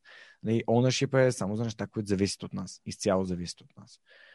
Според мен. Нали? И, и, и това ми е позволило да развивам подкаста, когато другите са казали, абе, що що, що се занимаваш? Или пък гост е казал, няма да дойде. И аз съм такъв, окей, какво мога да направя така, че да има епизод следващия вторник? Та, как, как си развил тази отговорност в себе си?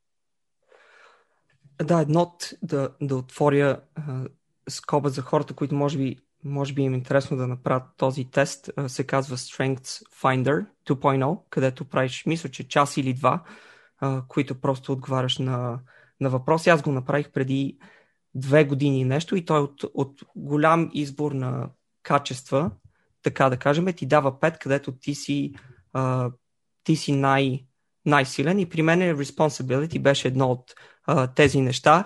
Също така съм правил един, а, той е малко като, като а, еквивалента на хороскопа в бизнес, бизнес индустриите, но се нарича така наречения Enneagram тест, който говориш с един човек по телефона един час и той ти той накрая ти казва, ти си от един от тези девет типа, което звучи точно, точно като хороскоп, но, но аз имам от това, което съм видял, при мен е доста така показателно, че ми даде точно този тип, който е страшно много отговорност.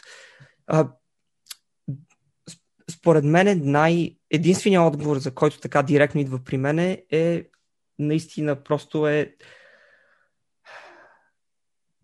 този период, който открих Ryan Holiday 2011-12, той също е изключително отговорен, изключително дисциплиниран и просто при мен това беше малко като аз го наричам култа на Райан Холиде. Аз просто четох толкова много неговия блог, неговото, неговия начин на мислене, че в един момент според мен аз просто това го приех а, за даденост, че трябва да си а, дисциплиниран, отговорен. А, една книга, която а, за мен е изключително а, важна, и с тебе си писахме наскоро за нея, The War of Art, а, която Стив Пресфилд просто казва да поемеш нещата и да гледаш на дори като креативен човек или както и да е, просто да гледаш наистина като професионалист и почваш а, така, ясно, че не е задължително да почваш 9 часа, но а, не чакаш вдъхновение, не чакаш а, да ти се работи в 9 часа, просто всеки ден почваш. И за мен е дори е изключително странно това, че аз работя вече 5 години от вкъщи. Аз наистина си, си отговарям сам за моето ежедневие, но аз съм си благодарение на тази книга, благодарение на Райан, а, просто аз наистина много подхождам дисциплинирано с това, че 9 до 9 и половина най-късно аз вече трябва да си в стола и супер сериозно да работиш. Докато имам много приятели, които са доста по... Никой не, никой не подхожда се едно отива в офис и шефа ще го гледа, че в 9 часа е а, на стола пред компютъра. Аз така винаги просто съм подхождал в кариерата ми с трябва да си, трябва да си на линия и, и си responsible. Христо, това, което ти ми отговори в моето съзнание прозвуча като вдъхнових се от личния пример на Райан Холидей. Да. А, това е нещо, което и се опитвам подкаста да използвам като такъв тип а, лост, който да представя вас, а, нали, моите гости, като хора за пример. И когато ти казваш как си се вдъхновил от други хора за пример, нали, реално хората си дават сметка, че ако нали, те се вдъхновят от теб, а, те биха били вдъхновени за някой друг и биха предали нататък. А, и това е, не, аз определям като някакъв начин, който аз променям средата в България. Тоест, опитвам се добрия пример да води до добър пример, който води до добър пример и така нататък. Така че, ам, на въпроса ми как се създават ценности, ето един от начините, чрез личния пример на, на хората, с които общуваме и с които дори общуваме и дори без да общуваме с тях. Тоест, дадим, четем ги, слушаме ги, слушаме им подкастите, четем им книгите и се опитваме да, да взимаме най-доброто за нас от техния начин на мислене, което разбира се трябва да адаптираме, защото не всичко е абсолютно а, мотамо може да се вплете в нашия живот. Добре, а за, за доверието, как се изгражда доверие според теб? И как подхождаш, когато влизаш в една комуникация? С пълното доверие или с доза резервираност, за да може човека да ти се докаже?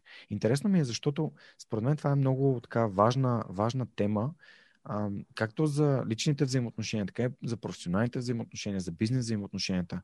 А нали, ти си в друг континент, говорейки с хора от други култури и ами е интересно как мислиш?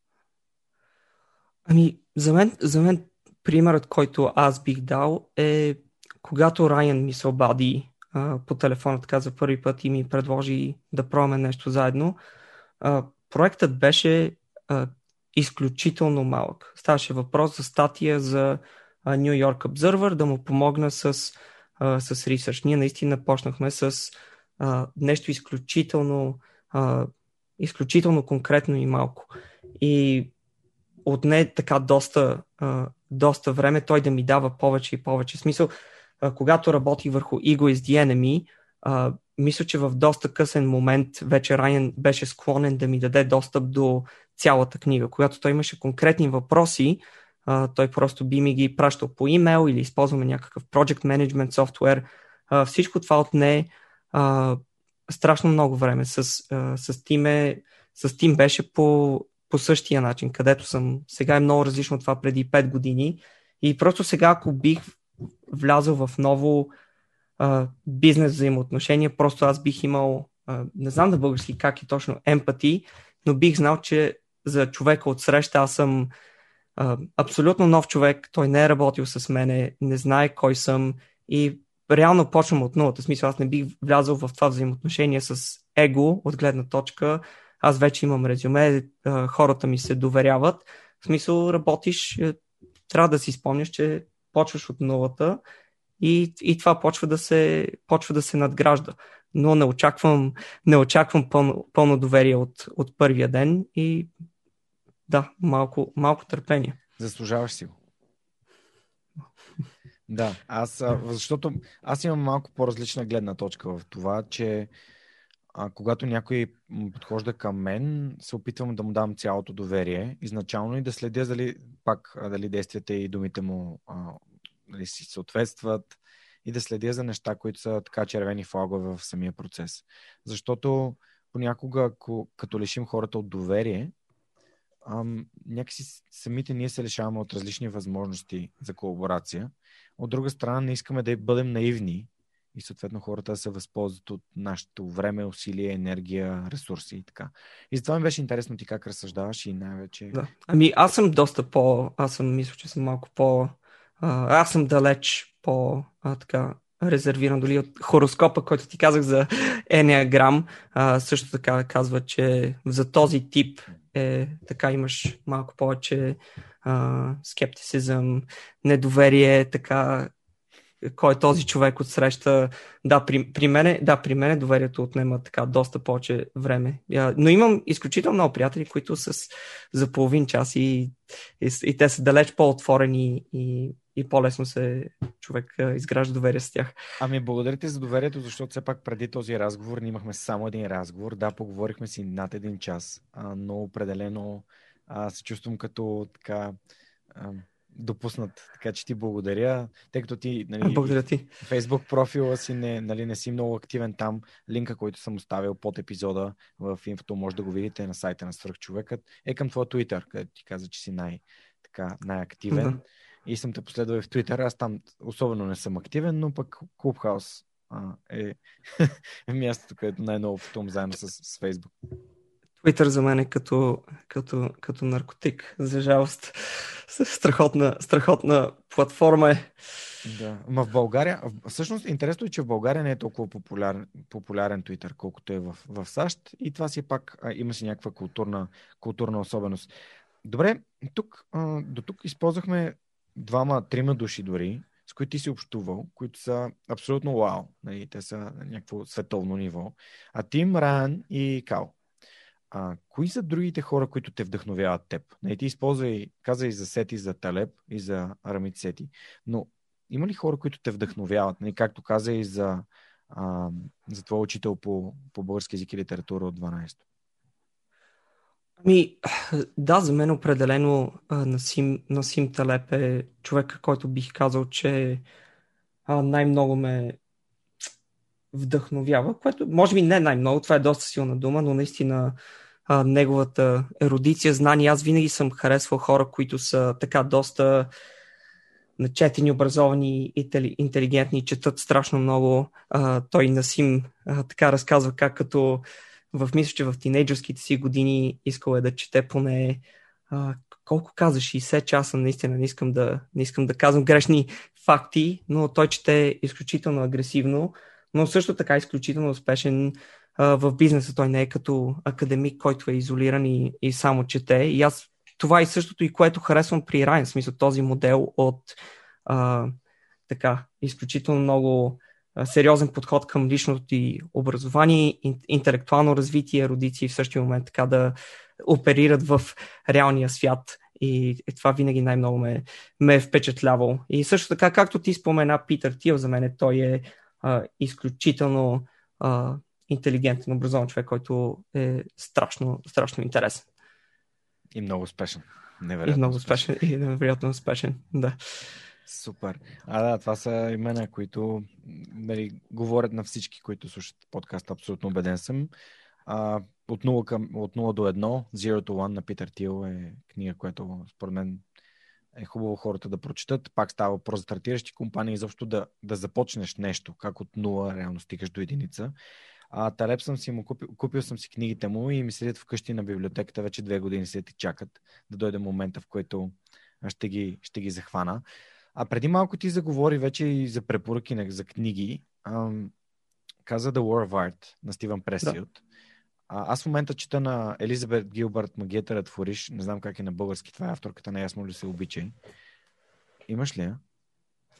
Ами, Имам на Елизабет Гилбърт Big Magic. Сигурно а, е това. Може би е тя. Дето, де, а, в нея разказва как, да, как, се, как пише. И как Creative да Living Beyond Fear. Да, абсолютно да. Чел ли си я? Ами мисля, че да, но тя е на от коя година? Тя мисля, че от 2014 а... Тази 2015. Значи, Христо, тази книга съм я слушал два пъти последния месец и абсолютно е невероятна и бих е препоръчал на всеки човек, който иска а, иска да започне да пише или някога го е било страх да пише каквото и да е, дали блог, дали а, да рисува или да прави каквото и да е, именно защото тя говори за, за смелостта, за това какво е гений, че не е нужно да си гений, че всеки има нещо специално в себе си. А, много яка концепция има за това как идеите са като живи организми, които се прехвърлят от човек на човек, като носители и всъщност ако ти си ам, така, може да си сурогатен родител на една идея, но тя може да е осъществена от някой друг.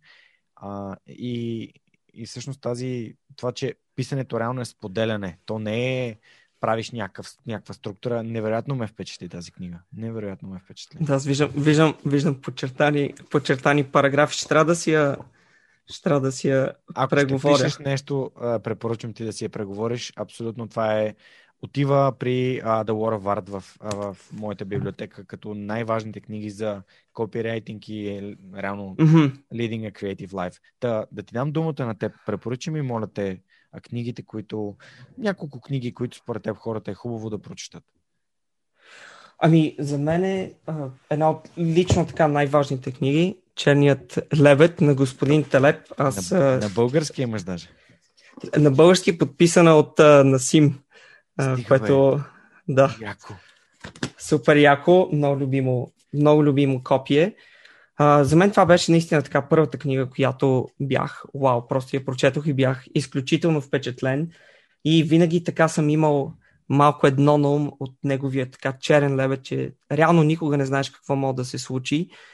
И винаги, особено финансово, а, съм се опитвал да подхождам така, особено така периода 2011 до миналата година, така ние бяхме винаги в един така финансов, много добра траектория, нещата винаги вървяха много добре.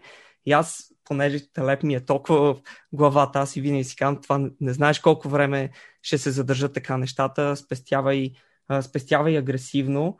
И когато COVID се се случи. Просто това беше първото нещо, което си казах, не знаех как моята работа ще се отрази и какво ще се случи. И просто си казах, толкова се радвам, че това го приех като сериозна идея и просто агресивно съм, съм спестял и така. Поне един страх така беше, поне леко, леко намален. Така че бих казал на Талеп Antifragile ми е така една от най-любимите, най-любимите книги. А, така, тук пред, пред мен имам няколко, а, няколко книги, които бих препоръчал на Сенека, а, всичките, всичките писма. А, бих препоръчал конкретно неговото есе On the Shortness of Life, което е може би 15-20 минути, което просто наистина те кара да си спомняш колко е, колко е кратък, колко е кратък живота и колко а, бързо отминава всичко. Наистина едно страхотно есе от Сенека. А, ти вече спомена а, Zero to One. Може би, ако някой прочете една бизнес книга, аз бих казал, че е тя. Тук просто при мен всичко е подчертано с различни химикалки, различни светове. А, страхотна, наистина страхотна книга. Втората бизнес книга, която бих а, препоръчал е The Hard Things About Hard Things на Бен на Бен Хоровиц. Да. Това за мен е просто е наистина ти показва какво е да, да си в, в бизнес, какво е да си менеджер и за мен е изключително интересна идеята за Peacetime CEO и Wartime CEO, че понякога нещата не са спокойни и всичко е наред и сме Peacetime, в смисъл как трябва да подходиш, когато бизнесът има е пред екзистенциален а, риск. И това за мен е бизнес книга, която мисля, че е изключително, изключително добра. Адски много ме впечатли Бен Хоровиц с тази книга. Невероятно много. Първото нещо, което направих след като изслушах The Hard Thing About Hard Things, беше да изслушам um, What You Do Is Who You Are, което пак отговаря на това, което си говорихме преди малко, че uh, това, което действаш, нещата, които правиш, показват кой си, не думите, които изричаш. Uh, не беше чак толкова добра, но The Hard Thing About Hard Things просто наистина ме, да. ме отвия и определено е книга, която аз също бих препоръчал. А, иначе на Талеп Антифраджал и Антикрехкост също има на български. Антикрехкост. А, така че, благодаря ти. А, книгите са със сигурност са споменавани и преди. Ние имаме регистър на книгите, които споменавани в подкаста. А, хора, тъй като имаше доста голям от, отзвук от епизода с Ирина за поканите за Клубхаус, Имам още няколко покани, ако някой има желание, а мога да го поканя в, в платформата, ако разполага с iOS устройство. И на второ място, ако не знаете къде е линка с книгите, всички книги от всички епизоди, всички гости, а, пишете ми, ще се радвам да ви го изпратя, защото според мен там има една класация на най-препоръчваните книги. Най-отгоре стои, мисля, че на Дел Карнеги, как да печелим приятели и да влияем на другите. А, след това има Седемта навика на високо ефективните хора и, а, и тези книги със сигурност фигурират вътре от 0, от 0 до 1 със сигурност е в, в топ позициите. Така че, Христо, благодаря ти за, за тези препоръки. Естествено, не мога да не препоръчам и тези книги, които са зад мен, както и 4-часовото тяло и 4-часовото. Да. Ти имаш, аз, нали? а, аз, аз само се опитвам да видя кои още книги съм, извинявай, съм си сложил yeah. до мене, просто си бях приготвил няколко, но за за бизнес, за бизнес една книга, която наскоро си я прегледах отново е uh, Effective Executive на mm, Питър, Питър Дракър. Uh, Питър Дракър. Uh, страхотна книга и това е аз uh, осъзнах, като я преговарях, че използвам неговия въпрос uh, какви резултати са очаквани от мене. Uh, реално това е просто почва ти работната седмица и просто така правиш, поглеждаш от високо и, и това е въпрос от една от първите страници на тази книга е а, какви резултати се очакват от мене.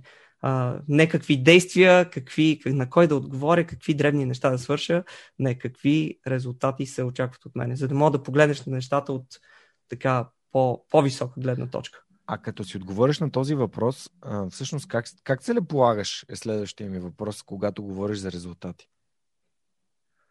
Ами в бизнес аз просто си казвам, а, просто се опитвам да погледна при Тим в крайна сметка а, кои неща трябва да са свършени на, на 100% и какво трябва да направим. Защото аз имам всякакви имейли, всякакви дребни неща, дребни проекти, но в крайна сметка просто да погледна от към финансова гледна точка, от към гости, от към... Ам...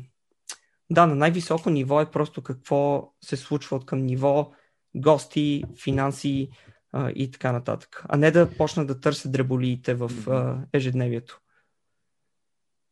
Low of the vital few over the trivial many, нали?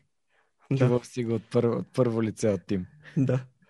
да. Това се опитвам, това се опитвам. Да. Просто малко да... Не Защото... да гледам инбокса, да. ами... Това, което каза преди малко, беше много важно. Не кои са действията, ами кои, какво се иска от мен като резултати. Аз, понеже работя с хора, които са на норма, но те го искам да им помогна реално да, да постигнат резултати. Но резултатите са след, моето, моето мнение е, че резултатите са следствие на действия, нали, на някаква стратегия и извършване на действия. Тоест, ако един човек не си направи лицевите опори или клековете, аз не мога да му помогна да постигне резултатите, които той иска. И хората много често се фокусират върху резултатите, как да изкарам хикс да. лева, а, а не върху действия. Т.е. какво трябва да направя, за да стигна до тези хикс лева. И за това те питах. Защото как определяш кои сте важните действия, за да постигнеш тези резултати, които се очакват от теб? Ами. Имаш ли система? Да. Освен, че от, отсяваш важните от маловажните неща, естествено, нали, това, което ти каза. Ами, в uh, Zero to One, ако си спомняш, той използва на uh, този Каса Бланка, uh, uh, шахматистът, как е start, start with, the, with the end in mind. Почваш от, от резултата назад.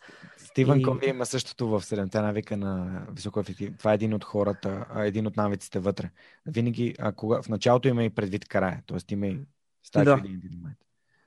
Да. Ами аз почвам така, просто почвам, това е, ако това е финалният успешен резултат, какво, какво трябва да се случи и просто почваш една, всяка стъпка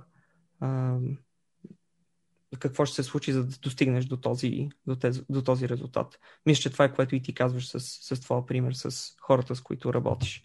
В смисъл, това е uh, objective, strategy, uh, tactics. Actions. Да, да, да. Да, да, да, абсолютно. Супер. Ами, благодаря ти. Това беше много, много ценен съвет, според мен, за хората, които биха искали да, да постигат по-добри резултати. Просто, може би, действията не са точно най-добрите действия, които биха могли да, да ги заведят към, а, към тях. Мисля, просто понякога правим нещата, които са ни лесни и отлагаме нещата, които са важни. А, и пак влизаме в а, Procrastination Monster. Да, да, според мен това и това и при мен е много често е просто почваш да вършиш неща, трябва да свърша това, трябва да свърша това, обаче просто аз се опитвам поне веднъж на седмица малко да направя зум аут и нали, не се очаква от мене, може би, тези имейли да съм отговорил, ами по-сериозни и по-главни неща. Преди да започнем разговора си, мислех, че е добре да, да направим такъв а, а, една вметка, да, да си извиним на хората, че най-вероятно ще използваме доста чуждици. Ти все пак живееш в Канада от 11 години. А пък а, аз сега използвах Procrastination Monster, визирайки едно конкретно видео на Тим Urban в YouTube за това чудовище на, на отлагането. И, или на, бъл, на чист български да ви го кажа, на протакането. Ще го намерите това е YouTube видео в, в инфото към епизода на, на веб на Свръхчовекът. А, много готино го иллюстрира. Това е един TED Talk на Тим Urban. Добре, откъде дойде този прякор Crazy Bulgarian а, и повечето хора, които така са присъствали в този конкретен епизод, са го слушали, а, знаят, че ти се появил с Само Левски. Ами, аз не знам, не знам защо а, Тим, Тим реши с него шегата ни винаги е, че, а, че въобще не съм въобще не съм крейзи, но това беше аз доста, доста спокоен в ежедневието си. А, мисля, че беше около 2016 година, около Tools of Titans, а, той ме накара да, мисля, че дори да регистрирам домейна, каза регистрирай домейна, това ще бъде страхотно. А, вече да ти кажа, не помня, не помня, не помня детайлите кога за първи път а, това беше, а, но помня, че беше 2016 година. Тоест имаш домен The Crazy Bulgarian? Ами, мисля, че го регистрирах, но може би вече съм го оставил да, да, да експарне. Аз 2009 година живеех в Англия и всъщност това беше никнейм, който хората използваха за, за мен в футболния отбор, който ага. в неделната лига, нали, The Crazy Bulgarian също, а, което е много интересен такъв, а, такова деживи от миналото. Добре, ако всъщност, ако имаш тези знания, които имаш сега и можеш да се върнеш назад във времето към, към себе си, а, има ли нещо, което би могло да те, да те ускори или ти помогне по-бързо да постигнеш резултатите, които си постигнал? Да кажем, че влизаш в нулевата година, имаш право да ползваш нулевата година от университета си. Ами, определено, да, винаги, ами, две неща бих, а, бих казал. Първото е, това е а, основната идея на, Питър Тио в Zero to One е а, да, се, да, не, да не подхождаш към живота с а, ако завърши този предмет, ще има много options, всичко е options, options, живота ти е, живота ти е options и а, да, options наистина, като може възможности. Би, като възможности, да. В смисъл, не искам да се съсредоточавам в нещо конкретно, искам да имам възможността да или работя в консултинг, или в банкинг и така нататък. Аз мисля, че връщайки се назад, определено а, бих казал а, да се насоча към нещо доста конкретно. А, това никога не е бил моя а, характер, дори и сега, но, но това е нещо, което бих си казал. Наистина да имаш изключително ясна визия за къде отиваш, какво искаш да постигнеш а, и да го и да го следваш. Това е нещо, което аз въобще не съм спазвал а, като, като по-млад, дори и сега. А, и второто нещо, което за мен е много важен урок е един близък, а, близък приятел, около, сигурно е било 2013-2014 година, той ми каза, защо не работиш с, а, с Райан? А, очевидно, четете едни и същи книги, интересувате се от едни и същи неща, имаш вече изградени взаимоотношения с него. И аз му казах, не, Райан работи само с а, супер хора, които са като, като ракети, защо той би а, работил с мене. И имам още така няколко други примера, които а, ти сам себе си се стопираш и ти сам се дисквалифицираш. И за мен урока е, който бих си предал, поглеждайки назад и за други решения, а, остави другите хора да те дисквалифицират дори да не можеш да свършиш нещо, остави някой друг да ти каже, че не можеш. Ако интервюраш за дадена позиция, ако те кажат, че нямаш, не си правилният човек, окей, остави ги те да го решат, но не си казвай няма да отида на това интервю, защото няма да мога да вляза. Тоест да не се самосаботираме. Да. Доколкото е възможно. Окей. Okay. Да. Да. А... Добре, тук, тук първата дума, която ми идва на ум от самосаботажа е очаквания. А, тоест, как контролираш реално очакванията си, които имаш към интервю, на което нали, биха могли да ти откажат, да. биха могли да ти кажат да. Нали.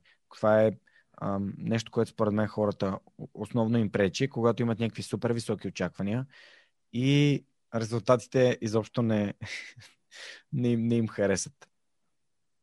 Ами да, той Райан в, в книгата за егото казва за махмурлука на, на очакванията и затова е просто аз за мен просто винаги си казвам, че просто процесът е важен и резултатите, ако, ако дойдат, дойдат, но не мога да очакваш, не мога да очакваш резултати. Това е винаги фокуса на Райан, който той вече толкова години пише, че мога да имаш големи очаквания.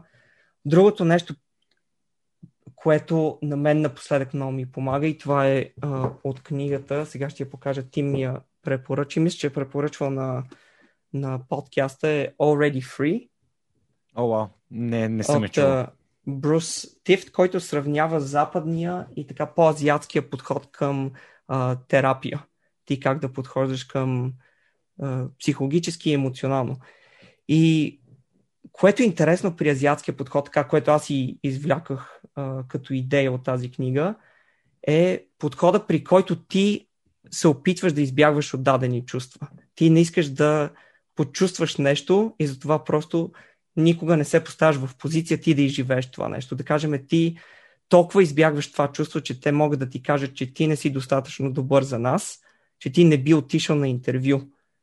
И това е а, нещо, което а, един терапевт би седнал с тебе е, и би те накарал ти да го преживееш това чувство. В, естествено, в терапия един час а, без никакви а, очаквания, съвсем спокойно, където ти го изживяваш това нещо, усещаш го в себе си и това и урока, който тебе те карат реално да си извлечеш е, че всичко ще е наред. Смисъл, окей, изживя го това чувство. В смисъл, окей ли си, всичко наред ли е? И ти някак си вече си по-готов да влизаш в тези ситуации, защото ти знаеш, че ти вече си окей okay с, тези, с тези чувства. Но това е така по-вече азиатския, азиатския подход, който поне така както аз го разбирам от книгата.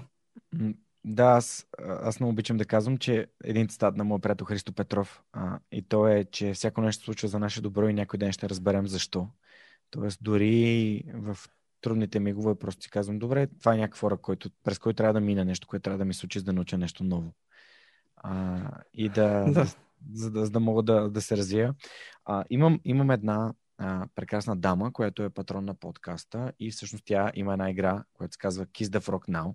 Тя е такава а, за тимбилдинг игра. И ако Аха. беше ти при нас в студиото, ще да ти дам да си изтеглиш карта а, и да й отговориш. Обаче, понеже ти си в Монреал, в Канада, аз ще ти дам възможност като едно време в а, риск печели, риск губи, да си избереш да. една от трите карти, като скъци.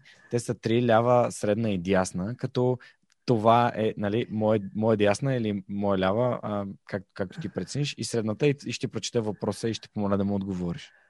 А, твое е дясно. Мое е дясно. Добре. Така, другите карти ги, другите карти ги прибираме.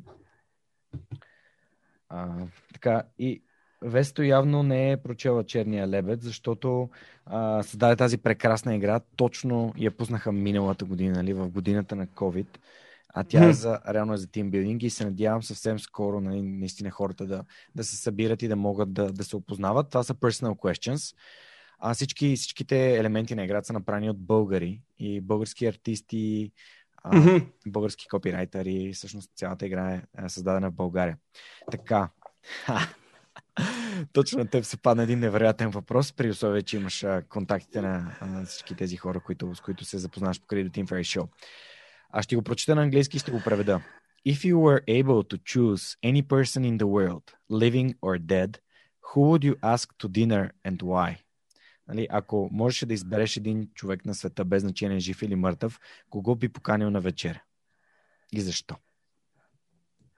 О, за мен е, това е доста, доста лесен, доста лесен, лесен отговор. А, определено е, определено е Марк Аврели, а, защото а, предполагам, както ти вече спомена, тази книга често е тук, но неговите meditations, ти как я каза на български писма а, към себе към, си? Към, се, мисля, че се каза към себе си.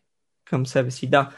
Ами, е, то е страхотно, защото той е най-властният, най-властният човек на света, император и пише в себе си в дневник как да бъде по-добър човек, как да прощава на хората, как да бъде дисциплиниран, да мисли за доброто на другите.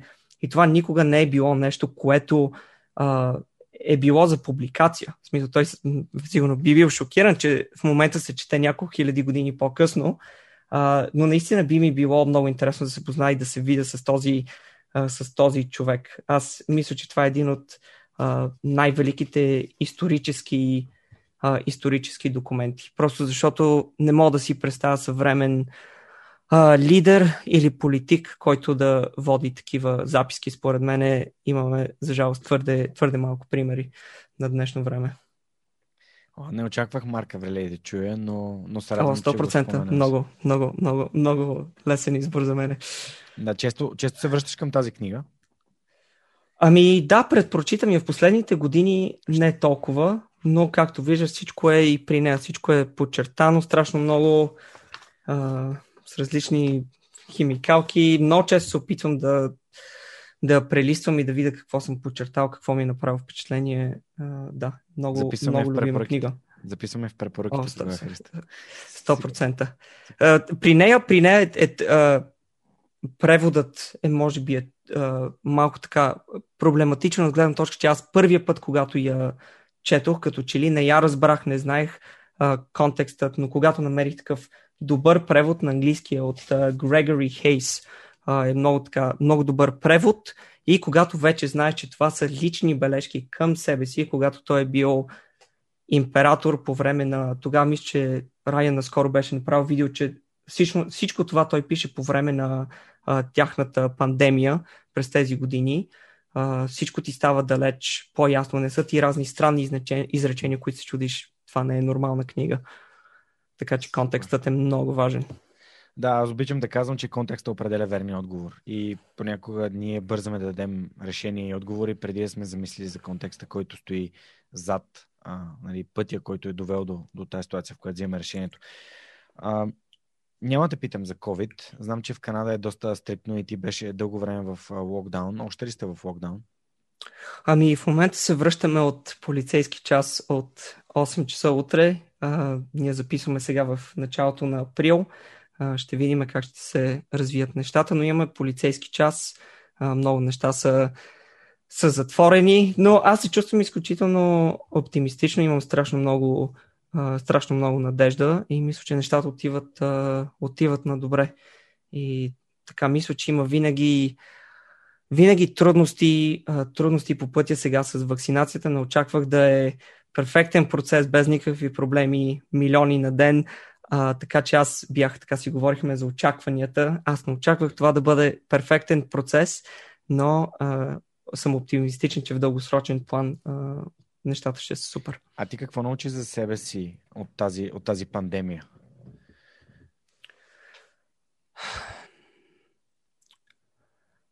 Ако приемем, че си Марка Вреля и пишеш към себе си едно нещо, нали, нещо, което си научил и което ти е направил силно впечатление. Ами, един пример, който аз не знам дали колко ме е променило, но нещо, което аз много се опитах да, да правя в последните 12-13 месеца, е наистина да запомням какво предричам, че ще се случи и кое е вярно, кое не е вярно. От гледна точка, че с не с арогантност, но така бях доста уверен за всякакви а, неща, които предричах. Не, сега септември месец това ще се случи, декември не, те до юли месец. Просто а, едно от нещата, които аз се опитах със себе си да бъда, е изключително честен от това, което, което мисля.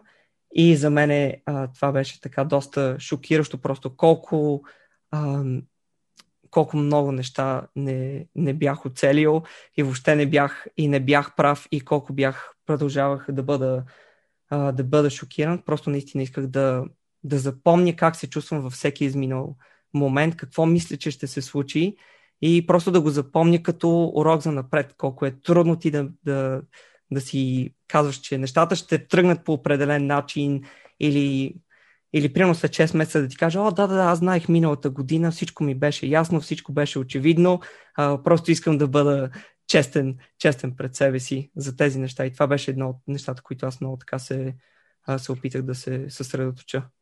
Супер. А, много се радвам, че оказваш. Аз също се опитах така да, да рационализирам, но това може би е някаква функция на човешкия мозък, да се опитва да, да разбере нали, или да си обясни, по-точно казано, нещата, които се случват около него. И преди малко ти каза за, за хороскопа. Знаеш, подозирам, че знаеш какво е ефектът на Форер или ефект на Барнам. А това не, е. Никога, никога не ами, това е генерализация, която ни реално се използва в хороскопите. Генерализация, която е толкова обща, че със сигурност нещо оцелва за, за всички. Валидна за всеки. Да, и в което, нали, тъй като хората обичат истории и обичат те да са вярни и да съответстват на тях, а хората сами си търсят тази доза истина, в която, в която да, да повярват и кажат, ето това позна. А, за тези, които така мислят по-скептично, повечето не знаят за това. Аз се обичам да го, да го казвам и като ме питат коя зодия съм, аз казвам, че съм най-добрата. Не с друго, просто е първата зодия в зодиака и съответно нали, при условие, че е първата, смятам, че е, е най-добрата. но това са, да, а, но, но това си мои, мои така вътрешни шигички. М- искам да те питам, ти вече 5 години работиш с, с Тим по един от най- най-известните подкасти в света. С един от най-известните предприемачи в света, който общува с невероятни хора. Ако работеше примерно с Илон Мъск или с Стив Джобс, ще, ще имаш достъп до някакви хора, но ти реално а, през теб за тези за това време са минали безкрайно много хора. Контакти, невероятни хора. А, всъщност, как, как възприемаш това да общуваш с хора на толкова високо ниво? Как го, нали, тези, които са ти интересни на тях, успяваш ли да, да, нали, да попиташ нещо или да, да се свържиш с тях или да установиш някакъв контакт? Ами, по-често контактът бих казал е с... А, а, най- най-интересно е винаги, когато създаваш контакт с хора от други екипи, от други подкасти, около хора от госта, защото с тях е много лесно. Дори сега имам в а, следващия четвъртък имаме един, една среща, тримата, тримата мускетари с едно момче, което е в, а, в моята позиция на един друг много, много популярен подкаст и с едно момче, което е от а, един а, така известен спонсор, който а, спонсорира много подкасти и така просто се виждаме и един час без никаква адженда, просто говорим какво се случва в индустрията и това са най- така за мен най-важните връзки, които съм развил. Така хора, с които просто спокойно им пращаш а, инвайт за нали, покана за един час така в Zoom и просто си говорите какво се, какво се случва. За мен това са до тук едни от най- най-ценните връзки. Така с Райни Тим аз винаги съм а, така с повече а, подхождам изключително професионално и си запазвам. Не знам дали си слушал Тим, а, беше говорил как някой му беше дал метафората за ако имаш така като револвер само с няколко куршума, трябва много внимателно а, да използваш всеки куршум. Аз това винаги съм го мислил за моите взаимоотношения с Рани Тим, че не искам постоянно да нали, за съвети, за свържиме с еди кой си, искам еди каква си услуга. Аз а, знам, че със сигурност ще има някой момент, когато ще поискам нещо изключително важно и предпочитам те до тук да не са ме запомнили като човек, който постоянно а, ги пита за съвети или за свържиме седи кой си и така нататък. Като, накратко, накратко хората, с които сега много се развивам и създавам контакти, са точно хората, които са в, на моето ниво, които са operations, в подкасти, в спонсори и си говорим за, а, за индустрията. И Супер. всички се радват. Всички се радват на един час седмица да си говорим, да си поговорим без конкретни Просто каквото, каквото се случи. Супер, да. Ами, добре, аз ти, ти като си така, като завис разговора на тема подкасти, когато се чухме с теб, ти разказах, че в България тази индустрия е доста млада. Преди 6 години, преди 5, почти 5 години, когато стартирах, когато стартирах свръх човека с Георги Ненов, реално имаше, може би, 2-3 работещи, 4-5 работещи подкаста, които ам, към лятото на 2016 създаваха съдържание момента има сигурно над 200. Като буквално те са, те са като гъби, а което е хубаво, защото екосистемата се развива и като има повече подкасти, повече хора разбират за подкастите и това е прекрасно. А, ти какъв съвет би дал на хората, които създават подкасти в, в България? Защото пазара ни е различен от, от САЩ. А, повечето подкасти са на български, и да, епизода ми с Питър Сейче на английски. Аз се чудя в момента дали пък да не започна да, да изляза от България с дали с този, дали с друг бранд на подкаст, в който да показвам, че дори от малки държави, а, които, за които дори а, напоследък гледах а, американци, които трябва да познаят в Европа всички държави. И България не е нали, не е Германия, Франция и Италия, която хората е така могат да я посочите и казват, е, това е държавата. Та, се чудя дали този Superhuman Journey мога да го, да го направя за целия свят, но ми е интересно ти какво мислиш по темата за развитието на подкасти, какво е важно. Ами, едно от нещата, върху които аз мисля, че е много трудно в, в тази среда е, че аз виждам, че хора, които имат изградена аудитория, при тях като че ли е много по-лесно те да насочат хората към подкаста, отколкото да създаваш подкаст и оттам да намираш, да намираш аудитория. Аз това мисля, че е нещо, което аз, примерно, Кал Ньюпорт има, има подкаст, но не виждам аз как бих го открил, ако не бях абониран за неговия нюслетър.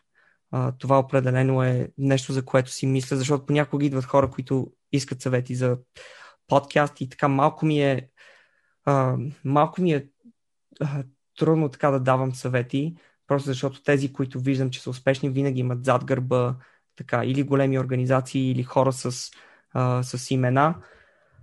А...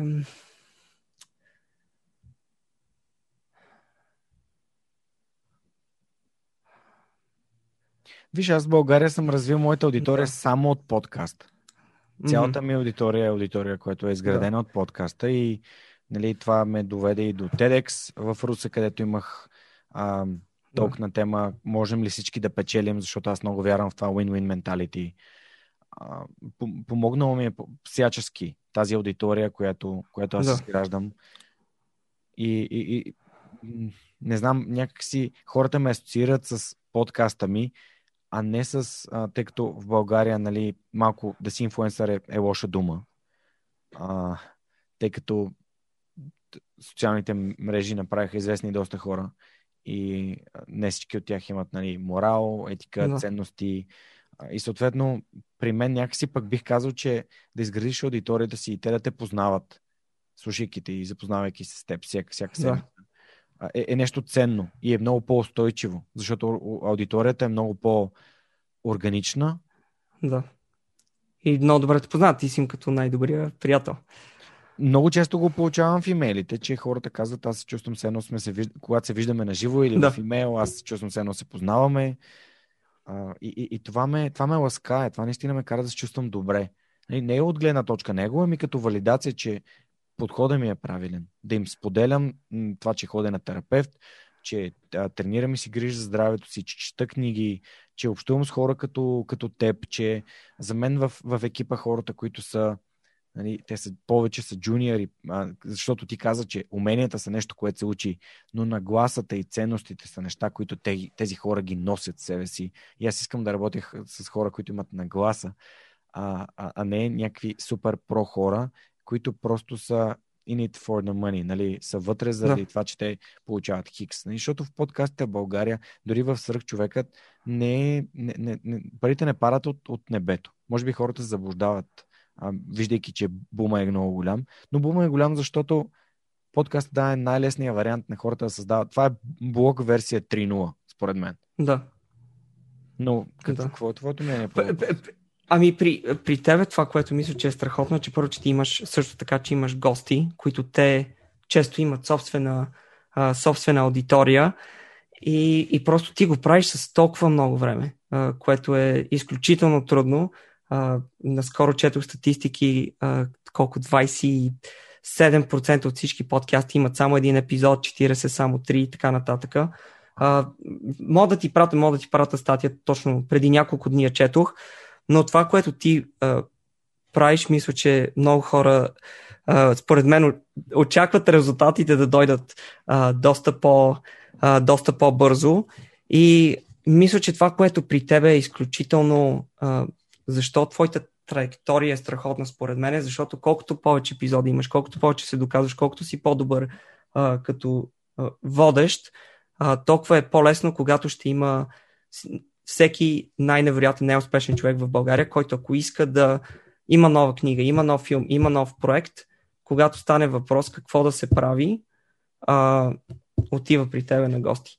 И тогава почва наистина нещата да се, да се завъртат, но това се случва само когато ти вече си с няколко години. Аз когато говоря с, а, с потенциални гости на подкаста на Тим, едно от нещата е все пак 500 епизода, 7 години и така нататък. Смисъл, аз те веднага знаят, че това е нещо, това е сериозна продукция, това вече е няколко години.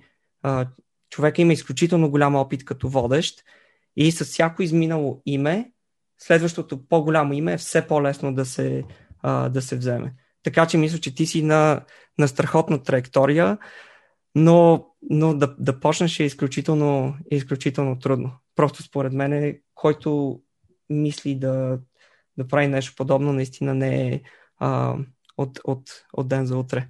И твой пример в това отношение е страхотен. Благодаря ти. А чел ли си на Гари Келър The One Thing? Единственото нещо е преведено на български. Там има един много интересен въпрос, той се казва The Focusing Question. Oh, focusing, да. И, и въпроса гласи следното. Кое е това нещо, което не правиш, но когато го направиш, всичко останало ще бъде много по-лесно или изцяло ненужно? А, докато бях в Германия и всъщност аз записвах, прибирах се, записвах тук, връщах се в Германия, подготвях си епизодите и така. И си дадох сметка кое е най-важното нещо в подкаста. И кое е най-важното нещо в подкаста до тук имаме, имаме екип, имаме сайт, имаме, имаме много неща. Изградили сме аз, Радо, Нелката, Ана Мария, Яница, Монката, Мони, целият екип, който реално не ми е помогнал това нещо да го изградим от Day One, в който бяхме само аз и Радо. А, това нещо, което е най-важното, е да има нов епизод всеки вторник. И това е нещо, което хората подценяват. Те си мислят, че ще правят епизоди, а, когато, им, когато им скимне, когато им дойде вдъхновението, пак да се върнем на книгите. Но вдъхновението идва всеки, всеки, всеки ден, в който седнеш да пишеш. То не трябва да идва, ти трябва да го викаш, защото ти си там. Ти се появил. И а, в неделя, на, ние в неделя ни е ден за продукция. Днес, днес сме събота, защото с теб снимаме нещо съвсем различно. Да, ето пак съм в студиото, което значи, че половината от деня ни е блокиран, за да можем да го направим това нещо. И а, така трупаме и трупаме и трупаме. Преди една година бяхме с един таблет и с две брошчици. Сега сме с три Black Magic камери, с два LED панела, с а, шумоизолирано студио, с контрасветлини, с а, Rode Procaster микрофони. И това е следствие на едно простичко натрупване на епизоди отново и отново и отново. И хората го подценяват. И това е с тренировките. Нали? А, няма как за една седмица да влезеш в форма или за 30 дни. Но ако нали, тренираш между Нова година и Коледа, ще имаш по-добри резултати, отколкото ако тренираш между Коледа и Нова година. Да, е, е, едно нещо, което аз мисля, че е интересно от към аналогия между а, подкасти и книги, е, че много често в книгите хората под, а, а, обратното на подценяват. А, прилагат, надценяват. да, твърд, надценяват. Точно така, ужас, ужас. Трябва да се върна за няколко месеца да си оправя българския. А, хората надценяват а, а, пускането на книгата, лансирането, първите няколко седмици, първите няколко месеца. А, е, повечето книги, които хората четат, е нещо, което а, вече с години хората си го предават едно от друго и казват, това е страхотна книга, а, трябва да прочетеш.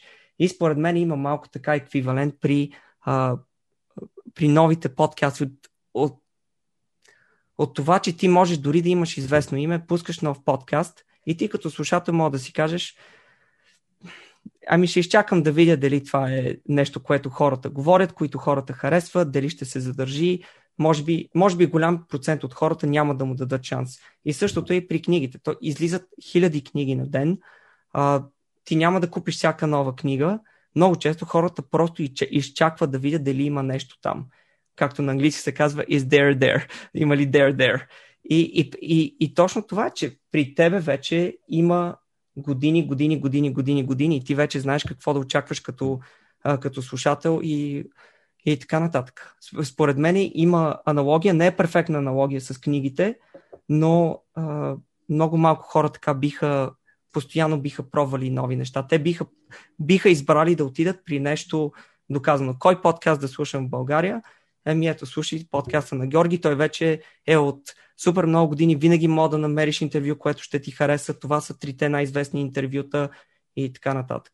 При Тим, това, което а, при мен е изключително, а, за което много си мисля в последната година, от юли месец насам, а, което аз винаги си казвам, вау, подкастът е на супер високо ниво, а, как може да има по- по-високо ниво, така дори просто се чудиш вече толкова години и изведнъж в последните 9 месеца Хю Джакман, Джери Сайнфелд, Навал отново дойде, Ювал Ноа Харари и още там, не знам, не знам колко известни хора, Слушах и които бяха невероятни Питърсън. епизоди. Слушах епизода с Джордан, и Джордан Питърсън. Питърсън. Да. И, и просто това, това се натрупва. В смисъл, тези хора казват да, защото има вече нещо там. Има тракшн, да. Има тракшн, да. да. Да. А, Дойде ми една идея, дойде ми един въпрос към теб. А, само секунда, че ми изкочи от съзнанието. Аз съм разсъждавал винаги по същия начин. Нали, първо интервюирам хора, след това малко по-високо ниво, малко по-високо ниво. А, за Барбатов много често, а, нали, от самото начало хората бяха, покани Барбатов, Гришо. И аз съм такъв хора. Ако ти е при Барбатов и му кажа здрав... здравей Димитър Барбатов, имам 10, той нали не обича да му казват Митко, а, имам 10, 15, 20, 30 епизода, едно. Обаче ако отиде при него и му казва, имам 500 епизода или имам 300 епизода, е друго. И това за мен е а, всичко, аз имам една стигма, една мантра, че всичко случва когато му дойде времето и никога не става на всяка цена. И тези, тези хора ще дойдат. Ето, никога не съм мечтал, че Питър Сейч ще дойде, но ето той беше тук и ние записахме. И това беше супер яко. Хората се създават едни такива наистина очаквания, че веднага супер най-яките хора нали, ще, ще гостуват в техните, техния подкаст, но да познаваш водещи и да знаеш какви са ценностите, морала му, на нали, какво го движи напред, какви въпроси задава. Това според мен е много ценно. Понякога хората не, не се замислят. А, ами, да. Е, е, извинявай, просто се сетих и за пример с Тиме. Има страшно много така гости, които аз знам, че Тим, които са били на подкаста, които са много известни, но Тим, Тим ги е познавал от много години. И аз винаги съм се чудил, добре, защо не така не бързаш, не ги, айде покани ги другата седмица и просто той така винаги гледа на нещата дългосрочен план, когато е правилният момент, не искам да, да прибързвам, което е, от, от твоя гледна точка стратегически е много правилно. Защо да се опитваш да поканиш а, едно от най-известните имена в България, те първа, когато почваш. В смисъл имаш си план, че като стигне определено ниво, тогава как да направим тази покана автоматическо да. Това е най- най- най-лесният начин да, да подходиш, когато просто те очевидно трябва да дойдат. Да. Да, радвам, радвам се, че има толкова много сходства. А, да, седих се за Джери Зайнфелд, че има любима негова концепция. А, не знам дали знаеш Don't Break the Chain, се казва. Има дори сайт Don't Break the Chain. А, това всъщност е неговия начин за писане на шеги. Всеки ден пише шега и маркираш календар с хиксове и всъщност има две правила. Едното е Never Break the Chain, никога не чупи веригата. И второто е even if you do, нали, дори да я щупиш и да прекъснеш за един ден, never uh, do it uh, twice in a row. Нали, никога не чупи веригата два пъти подред което е супер готин навик за създаване на навици. Аз съм много голям фен и на, на Джеймс Клиър и съответно и търся и аз на, на, начини да си, да си създавам по-дългосрочни навици. Добре, м- ти сподели супер много готини ресурси, супер качествени книги, а за вдъхновяващи хора си говорихме. А, сега ми изкочи нещо. М- по принцип, много се кефя на едно от интервюта, които много, много ми харесват и в Tribe of Mentors и в този в Titans е интервюто с Мария Попова от Brain Pickings. Има ли други българи, които са гостували в подкаст, освен нея? Българи в подкаст. Страхотен въпрос. А... Може би пропускам някого, не знам. Не, мисля, че, мисля, че е само, само Мария. Наскоро имаше някаква българска връзка, но не, забравям. Мисля, не, мисля, че, мисля, че няма никой друг. Но Мария е страхотна. Защото, знаеш, че примерно Влад Тенев е в Робин Худ. А, не знам дали знаеш, има една, една компания, която е пак създадена от, а, от хора в Силикан Вали. Момчил Кирчев, Лимпуам се казва. Те са базирани в Сан Франциско и те, те се занимават с диджитал маркетинг. Примерно mm-hmm. Tinder. А, май имат... Май не съм сигурен точно какво им прави продукта, но билтин реклама в самите приложения. Нещо такова. Ага което е много интересно. А, да, просто, просто ми е интересно, защото... Трябва да почна пропагандна кампания.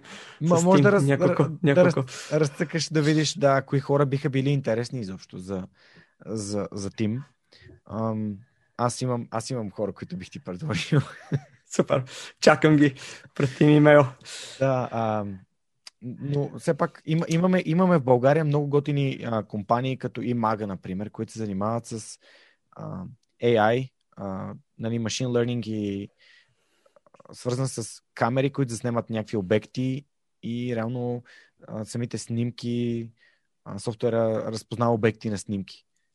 И, и те са топ 3 в света. Те са не, нали, София и са а, на някакви много така спрямо ресурсите на, на, на американските и на световните нали, корпорации. И въпреки това са, са невероятни. И дори наскоро покрай COVID направиха втора компания, Kelvin Health се казва, в която използват термокамери, с които могат да засекат ам, рак, на, рак на градата при жени.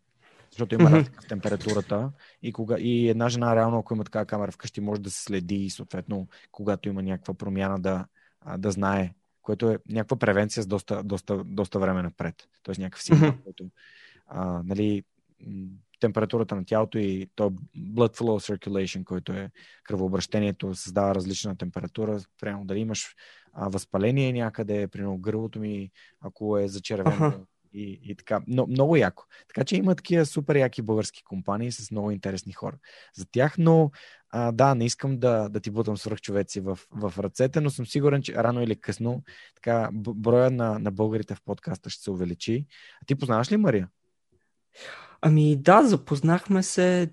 Тя беше 2016 на гости mm. по време на Tools of Titans. А, да се запознахме, запознахме се на живо. Тя е много, аз знам за, за нея, знам от Тим. Нали, пак, ето. Значи, да. Яко. Супер. Добре, а, Има ли нещо, което ти би искал да ме питаш? Ние вече стигнахме, може би около 2 часа вече си говорим. Насочваме се към финала на, на епизода. Аз а, имам един специален въпрос, който искам да си оставя за финал, но интересно ми е като така човек, който създава подкасти абсолютно на различен пазар, на световно ниво. А дали, дали има нещо, което ти би искал да, да ме попиташ мен или да зададеш някакъв въпрос, свързан с, с, с проекта до тук? Ами колко сериозно обмисляш? Много ми е интересно това, което каза преди малко за развитието на по-големи пазари. В смисъл, мислиш ли да имаш различни подкасти, един е на английски, един на български? Как мислиш да развиеш империята? Мо... Благодаря. Това е контент, контент империята. Нико, то никога не е мислено като контент империя. Беше първоначалната идея за подкаста, беше просто ми беше приятно да си говоря с тези хора и исках тези разговори да стават обществено достояние. И подкаст ми дава като разпространение и начин на разпространение ми дава тази възможност. Но никога не съм вярвал, че 5 години по-късно, почти 5 години, тъй като август месец е рождения ден на подкаста, а, това нещо ще се случва, ще има студио, ще бъдем в видео и всички тези неща, които са един вид следствие аз не съм много стратегически играч. Аз не мисля в а, а, хоризонт от 10, 15, 20, 30, 50 години. Аз правя нещата, които ме правят щастлив сега. А, и подкаста е много, много скефе на Сайма Синек, а, нали, безкрайната игра, The Infinite Game. Неговата концепция за безкрайна игра е нещо, което би правил до края на живота си. Тоест няма конкретна цел. Тоест няма options. Просто го правиш, защото ти харесва. Подкаста, ако трябва утре да се върна на таблет с брошки, аз ще го направя. И, и, и, и да се върна на нула, пак, пак, ще, пак ще, се, ще, ще се върна и ще го направя. А, но това значи, че бих, правил, бих го правил много дълго време. Нагласата ми е такава. И до момента, в който ми, е, ми харесва и, и, и ме кефи да го правя, го правя. Така. От друга страна, стратегическото мислене след 10, 15, 20 години го няма. Тоест, аз мисля каква е следващата стъпчица пред проекта. В момента най-важното нещо е той да стане финансово устойчив. Но финансово устойчив значи да мога да имам хора на пълно работно или на, на, на part-time, нали, на частично на почасова заетост или на пълна а, работна седмица, на които мога да плащам възнаграждения, които да ги карат да се чувстват щастливи, освен от приноса, който имаме към средата и разказваме тези истории, и от това, че те могат да се издържат, правейки нещата, които обичат.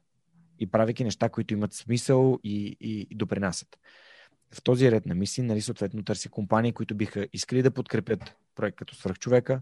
Намерил съм нали, компании като Телас, които застанаха веднага. Те, те реално те ме откриха. Аз, монетизацията в моята глава винаги е била, ако някой намира това, което аз правя за ценно, те ще ме потърсят и ще кажат, ние бихме искали, ние искаме да се асоциираме с твоя бранд, защото харесваме това, което ти правиш и си. А не аз да трябва да търся хора, за да им се доказвам какво е подкаст и защо изобщо а, нали, те биха искали да говорят на аудитория, която е нали, органична, с огромно доверие към мен, което аз ценя. Съответно, всеки гост, който идва, е минал през интервю с мен предварително, за да се убедя, че има какво да, спом... а, нали, да, а, да сподели и има правилните ценности и нагласа да даде знанията си, да, да, да даде хората да, да почерпят от, от неговия път.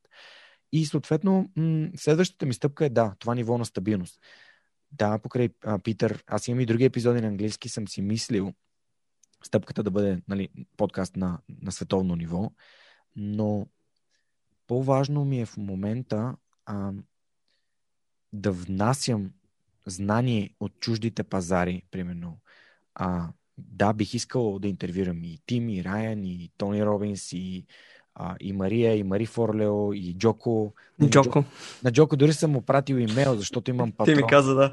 Имам патрон, който, който е работил с жената на Ехо Чарлз и съответно имаме, имаме контакт. И той не ми отговори още и аз не очаквам, че ще ми отговори веднага, но ще пратя някой, някой път пак имейл, за да напомня. И всичко ще се случи тогава, когато трябва. Та, а, бих искал тези хора, интервюирайки ги и пускайки епизода на, на, в българския канал, да покажа на хората в България, че е възможно да стигна от тях. След 5 години работа, 6 години, 10 години работа, колкото е необходимо. Но аз ще стигна до тях. Рано или късно. Това ще се случи. И а, това нещо, което искам подкаста да дава на хората е да им дава увереността, че ако аз мога и те могат. Не говорим за подкаст, който да стига до а, тези хора, ами това нещо, което тях, те, те винаги са искали да направят, но просто не са се осмелявали. А това, което, за което и ти говори преди. И това, м- те са оставали мнението на другите да е по-важно за тях, отколкото съм, тяхното мнение за тях самите и за това, което е важно за тях и ги прави щастливи. И се надявам, че слушателите ми го получават. И ако те го получават, много ще се радвам да, го, да, да споделят а, този епизод, да го коментират, да ми пишат. Аз отговарям на всички. Нали, до 3 минути някой път не успявам, особено след 9 часа не отговарям на имейли, но аз отговарям лично на всички съобщения. И ми е безкрайно приятно да си говоря с хората, които слушат свърх човека навсякъде по целия свят. Нали, имам патрони в, а, в Норвегия, в САЩ, в а, в Канада. Насякъде имам, има хора, които дават по, един, по 5 долара месечно, за да подкрепят свърх човека. И това е за мен е безкрайно голямо признание. Така че явно си движа по правилния път и не бързам. Това е нещо, което съм си взел Тим. Не случайно съм си го сложил на, на, във Facebook. Uh, no hurry, no pause. Slow is uh, smooth, smooth is fast. Това ми е супер ценно и съм си го взел от Тим от Tribe of Mentors, невероятна мисъл. Без да бързаш, без да спираш. Без да бързаш, да. без да спираш. Така че може би съм по-скоро като Райан, защото доколкото разбрах, Тим бърза малко повече. Да, да Тим си има, си има периоди. Това е, това, е, това, е, това е страхотно всичкото, което правиш. И аз лично така наскоро и, и конкретно за това подкаст си мислих просто в момента развиването на така наречен, наречената creator economy, просто колко става все по-лесно ти да създаваш продукти и да имаш така наречените хиляда истински фена на, на Кевин Кели. Просто ако си, ако погледнем това, което ти ме правил преди 14 години, което Райан е правил преди 14 години с блогове, а, това е почти, почти невъзможно да монетизираш. Това да слагаш а, реклами на всички ни е ясно, че това веб реклами се, може да, да правиш само стотинки, ако не си огромен сайт или, или медийна империя. А, така, че, така че аз съм, наистина съм много а, вдъхновен от всичко, което се случва в, в, а, с всички хора, които в момента създават. Просто има толкова много ресурси и в момента се изгражда а, цяла екосистема от възможности. И плащането е толкова, а, толкова по-лесно. Stripe и така нататък. Просто Patreon сега вече са на не знам колко милиарда valuation.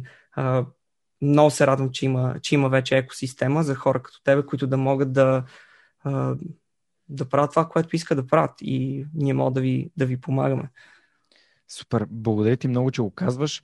А в този ред на мисли, надявам се, че в момента, в който този епизод е пуснат, вече ще имаме собствената си Stripe разплащателна система, която хората могат да ни подкрепят, тъй като Patreon взима голяма част от приходите и особено когато не живееш в САЩ, Patreon чарджват, т.е.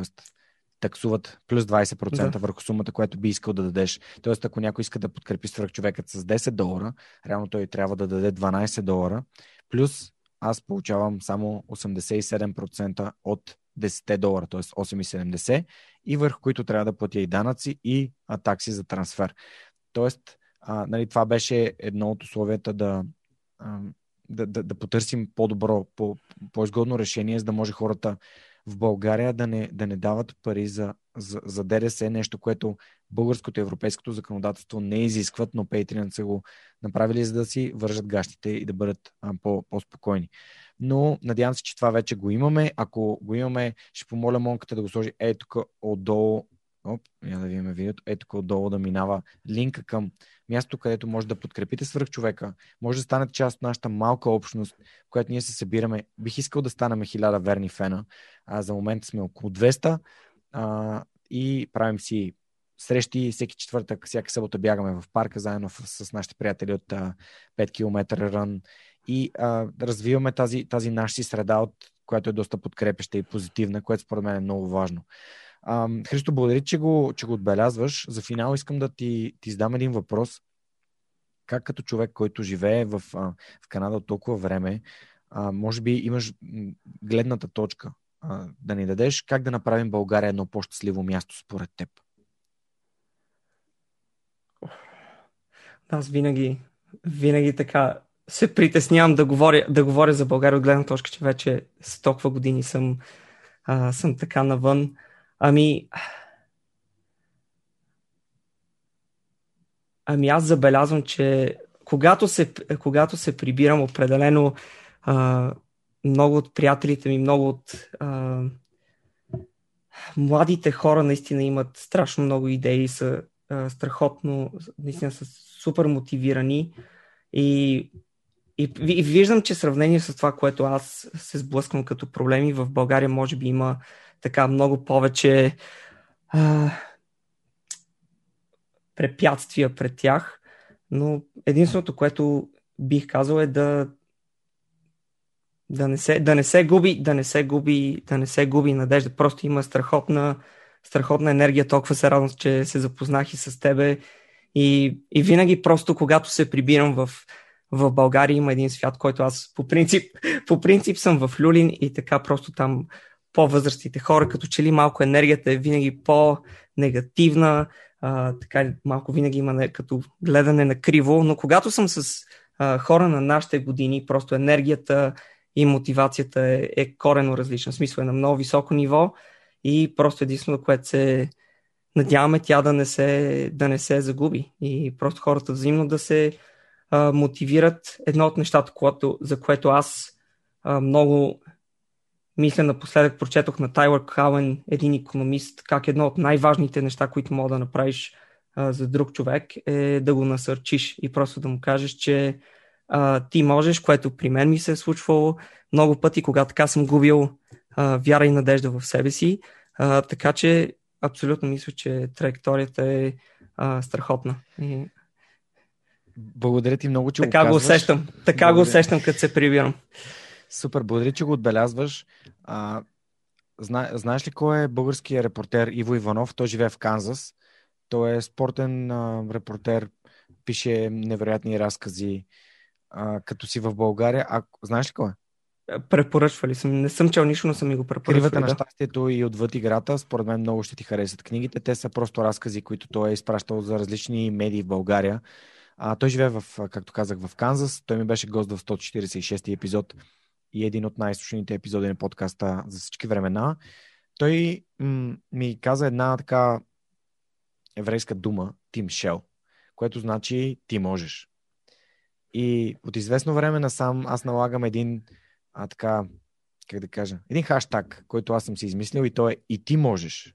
Защото ти можеш звучи, да, поощрително, надъхващо, но и ти можеш, значи, че някой вече го е направил. И ако той може, и ти можеш да го направиш.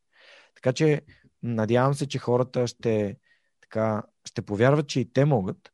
Не, не е нужно да, да, да копират някого, а просто да намерят това, което им е важно да направят. И а, ако някой вече го е направил преди тях, значи и те могат да го направят. Така че благодаря ти много, че така ни, ни даде тази гледна точка. Благодаря на теб. Като ме питаха защо заминавам да живея в Германия пред нали, 2017 година, аз се върнах една година по-късно, аз им казах, че аз не бягам, защото повечето бяха, ма ти бягаш, ти нали, тук сега интервюраш готини хора, показваш. И аз им казах, хора, аз не бягам, не бягам, аз се засилвам. Така че да, в мене, в мене винаги има този романтичния така, а, позитивизъм. Благодаря ти, че беше мой гост. Благодаря ти, че два часа си говорихме за твоя път от, а, от Люлин и 12-то училище. Люлин 10. Люлин 10 и 12-то училище до а, Монката се усмихва, разбира се, до Мореал, до Квебек, до Магил Университи и до а, хора като Тим Ферис и Ран Холидей. Пожелавам ти попътен вятър, свръхчовешки успехи и още веднъж безкрайни благодарности за, за твоето гостуване. Надявам се, че сме вдъхновили поне една дозина дигитални маркетолози за, за това да, да влагат време и да общуват с по-добри експерти от тях, да искат съвети и да ги прилагат в живота си. Да, благодаря ти много и благодаря на всички, които ни слушаха. Благодаря за вашето време. Благодаря да, много, Георги. Благодаря и аз. А, благодаря, ти, благодаря и на теб, слушателю, че беше с нас и зрителю в YouTube. Ако не знаеш за канала на YouTube, се радвам да, да се абонираш за него. Моля да последвай подкаста в любимата ти платформа за, за слушане на подкасти. Ако имаш приятел, който занимава с дигитален маркетинг или ти сами искаш да разпространиш идеята за този разговор, моля те сподели епизода, защото смятам, че това беше един от най-интересните и извън стандартното нали, среща с гост очи в очи, но няма как Христо ще го чакаме да се върне и да си направим селфи задължително. А, или може да направим и фоллоуп, ако, има, ако имате въпроси. Това беше всичко от нас за този вторник. Знаете, че подкастът Свърх човекът с Георги Ненов излезе всеки следващ вторник в любимата ви платформа за слушане подкасти в YouTube. И ако имате каквито и да е въпроси, ще се радвам да свържете с нас. Това беше всичко от нас и до скоро. Чао!